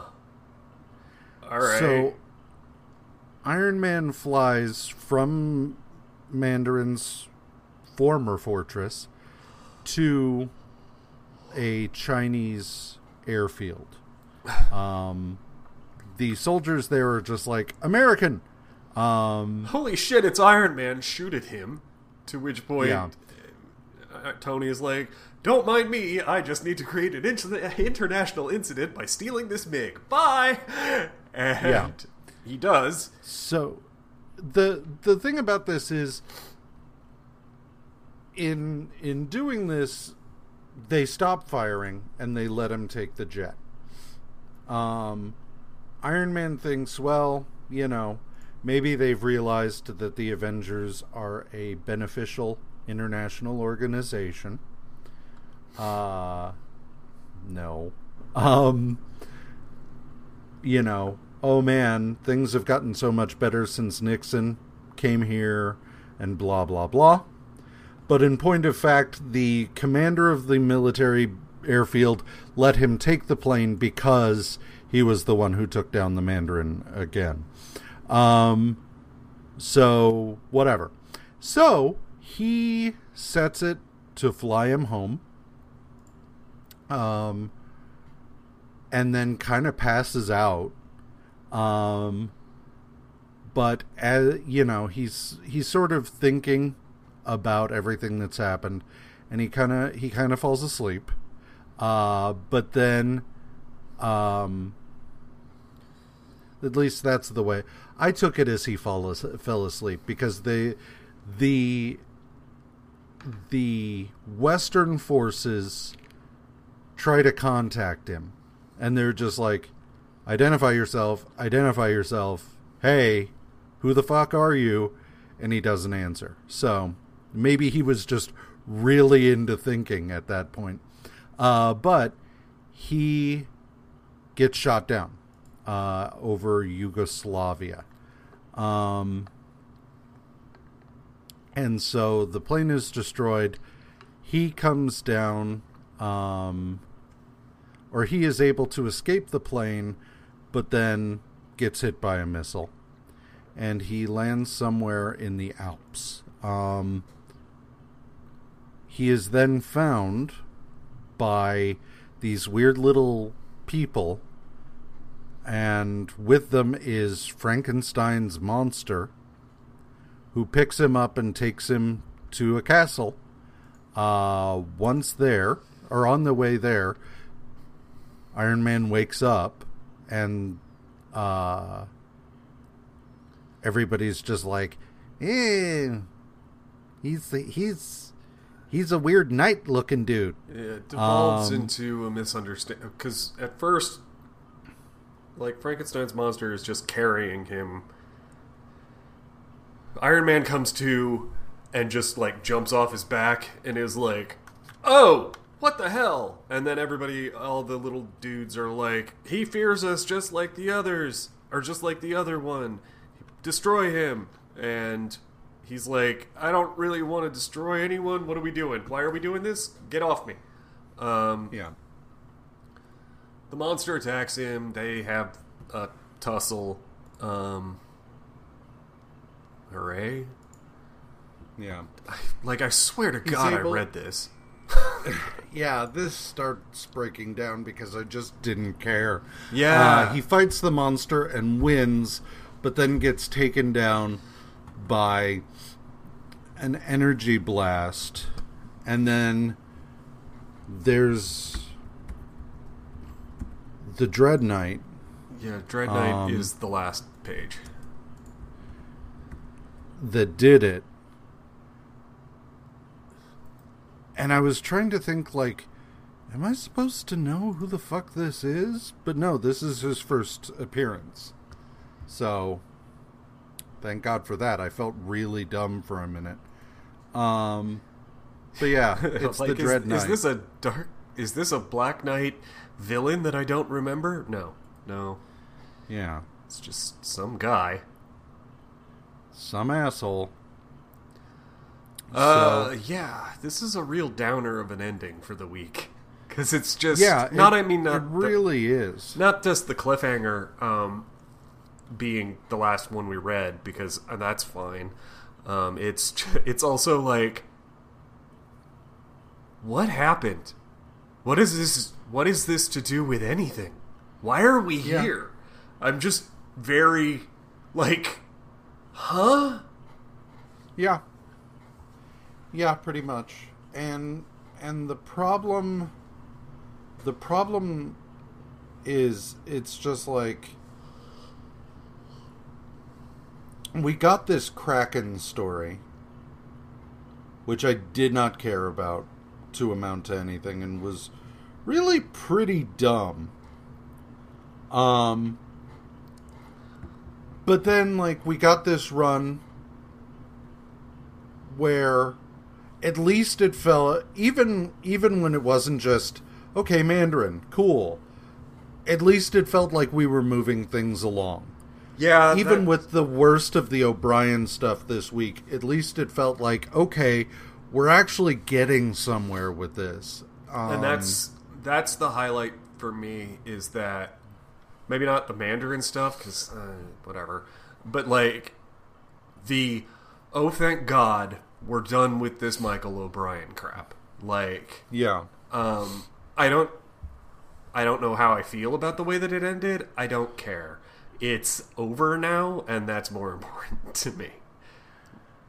I I kind of feel like uh you know a lot was made after Spider-Man 3 came out about the the whole Harry Osborn like uh finding out uh that Spider-Man didn't kill his dad and then immediately just being like I need to go help Pete and it's like he still he still put you in the hospital and blew up your face, bro. Like but the, this is this is the same sort of thing where it's just like, "Oh my god, I had it all wrong. Let me go and help you, buddy old pal." Yeah, And that's one of the things that I don't buy so much, and that it would be much more interesting to me if O'Brien didn't know how he felt, right? Like, or wasn't certain about how he, but still knew that Tony and Iron Man were the same person. Like, right. And that Tony had to get his shit together long enough to deal with that.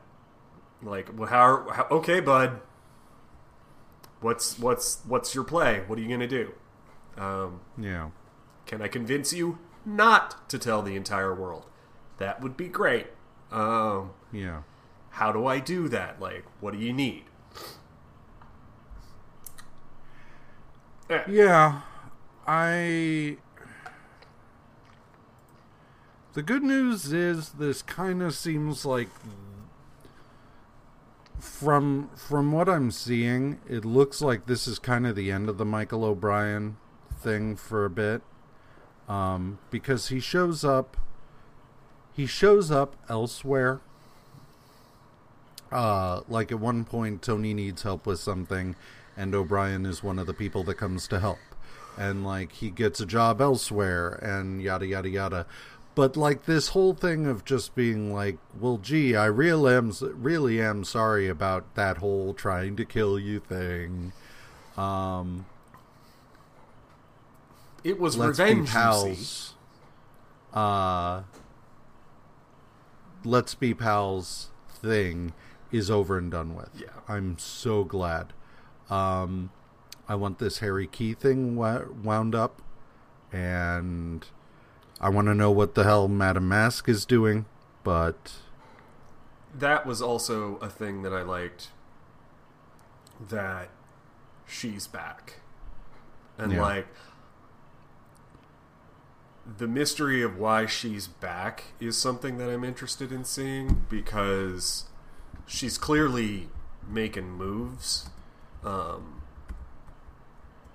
and they left it on a decidedly I wish we could be together but we can't note and uh know, I she was a real she was a real character when they were done. Um, yeah, I mean it sucked that it took until that last storyline.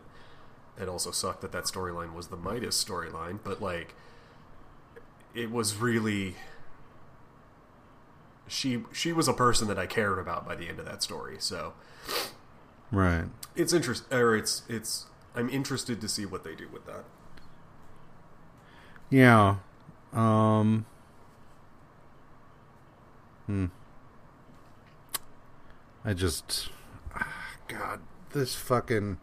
I'm trying to see. Um. I forgot to look and see if the Kraken never shows up again, and I'm sure he does Of course.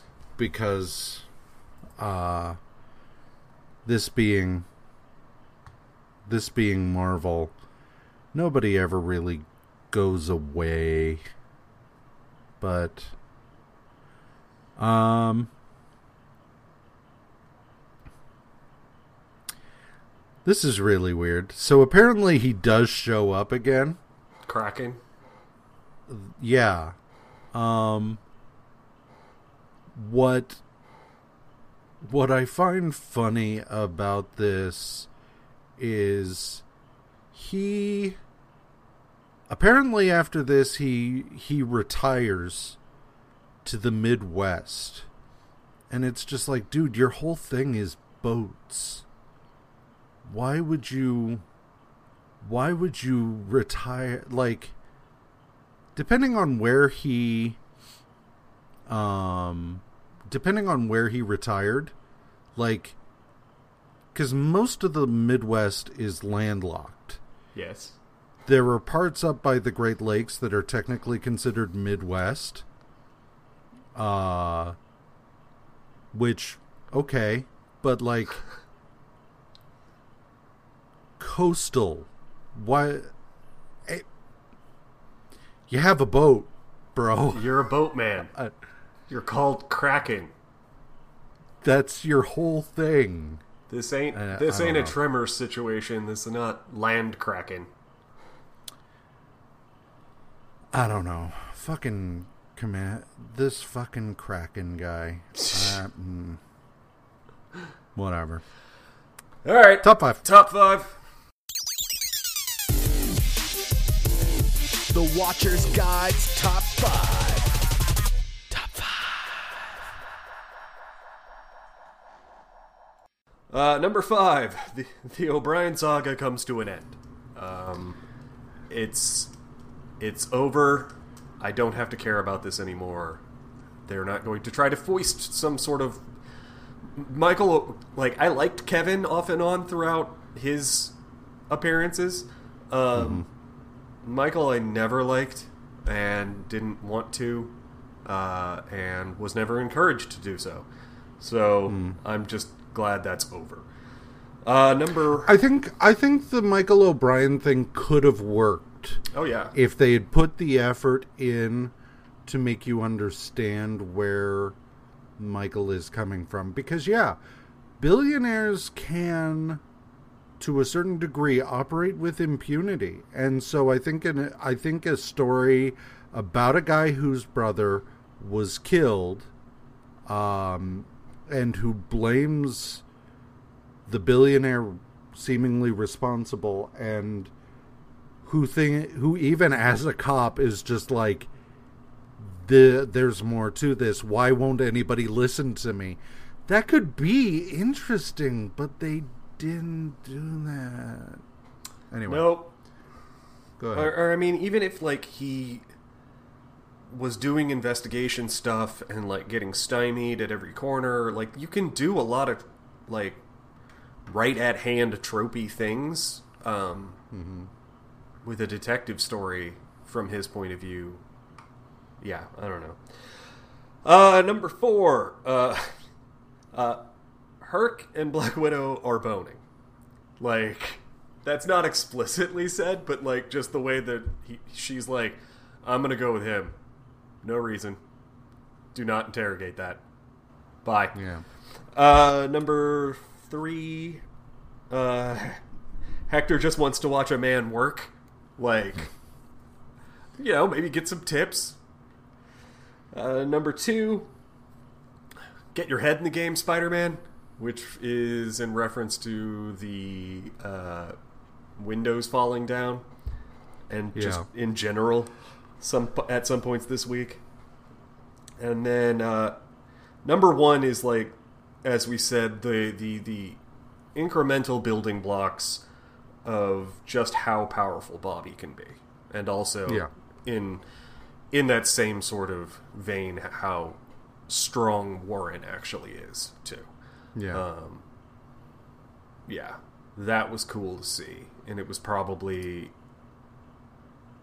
it was definitely the highlight of the week for me. Even though we had Iron Man was just so weird. Anyway, so that's Yeah. me. Uh, number number five for me is Yar. I be late for my me shift. The second job, what pays for all of this? You lousy lubbers. I'd love to stay and die in this cave, but I'm due to go bar back. uh, so yeah, uh, I want more of that. I don't Yeah. care about the Kraken as like a credible threat, but I definitely I definitely want more of Kraken as like the jobbing villain. Like just like I'd love to be teaming up with you, Mandarin, but unfortunately I can't get off this weekend. Bobby's wife just had a baby, and I'm covering for him at the bar. And uh. like, yeah, also that he's an extremely conscientious employee and wants to and wants to help out not only the his coworkers but like really feels for management because it's it's hard times right now or whatever. Like that's that's But it's just like, no, I understand. I have my own managerial responsibilities to be considering. So I completely understand where you're coming from, Gary. And I want you to know that unlike your other employees, I am in fact on your side.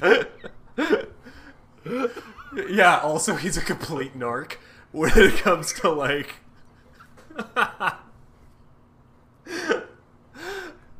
Well, I understand it's difficult when you can't get enough hours, Susan. but you've got to look at it from management's point of view. Exactly.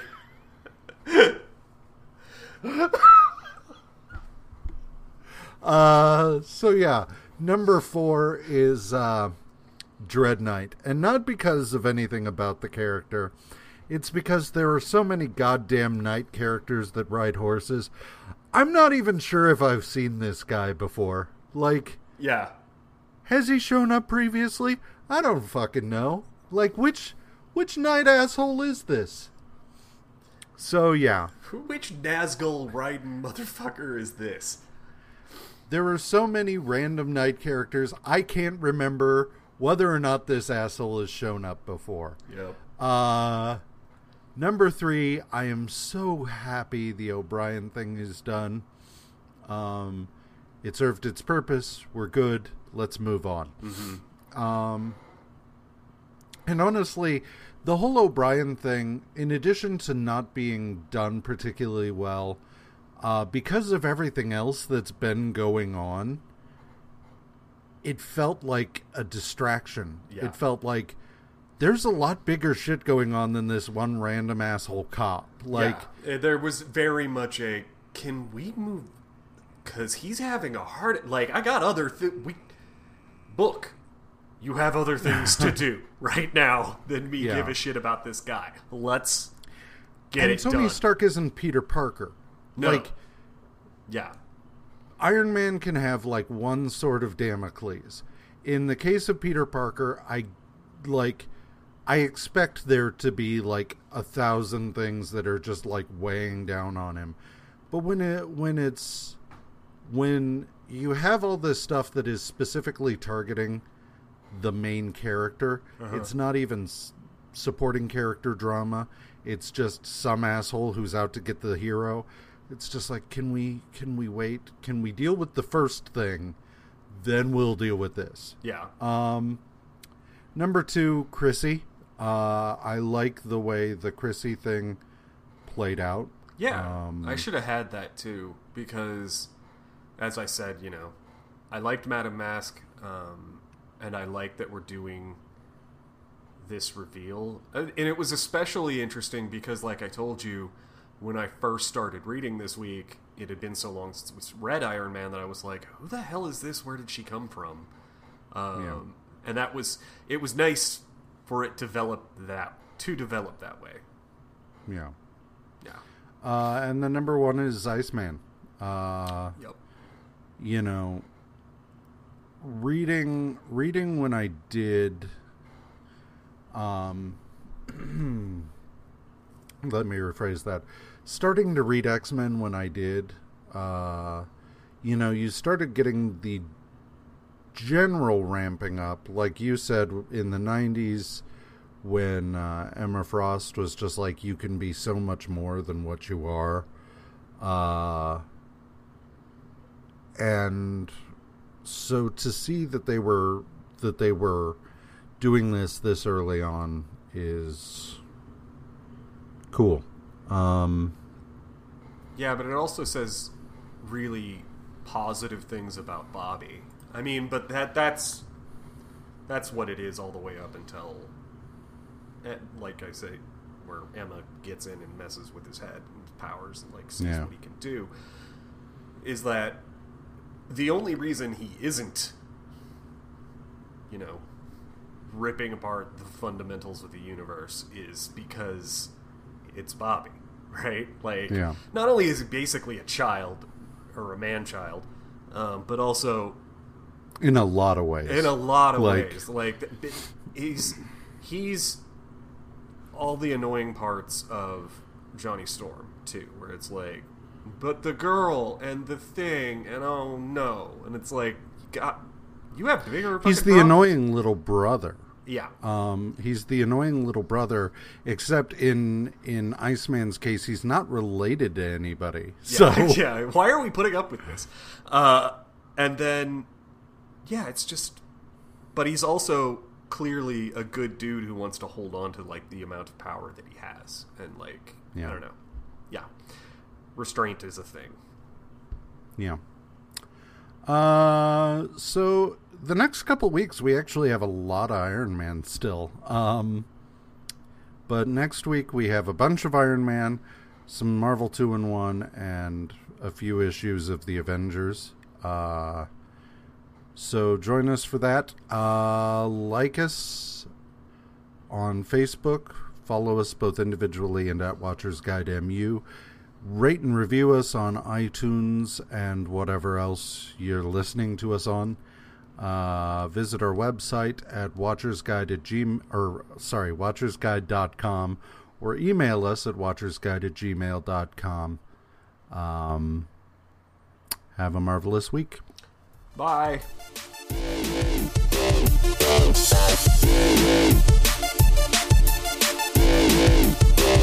Yeah, yeah.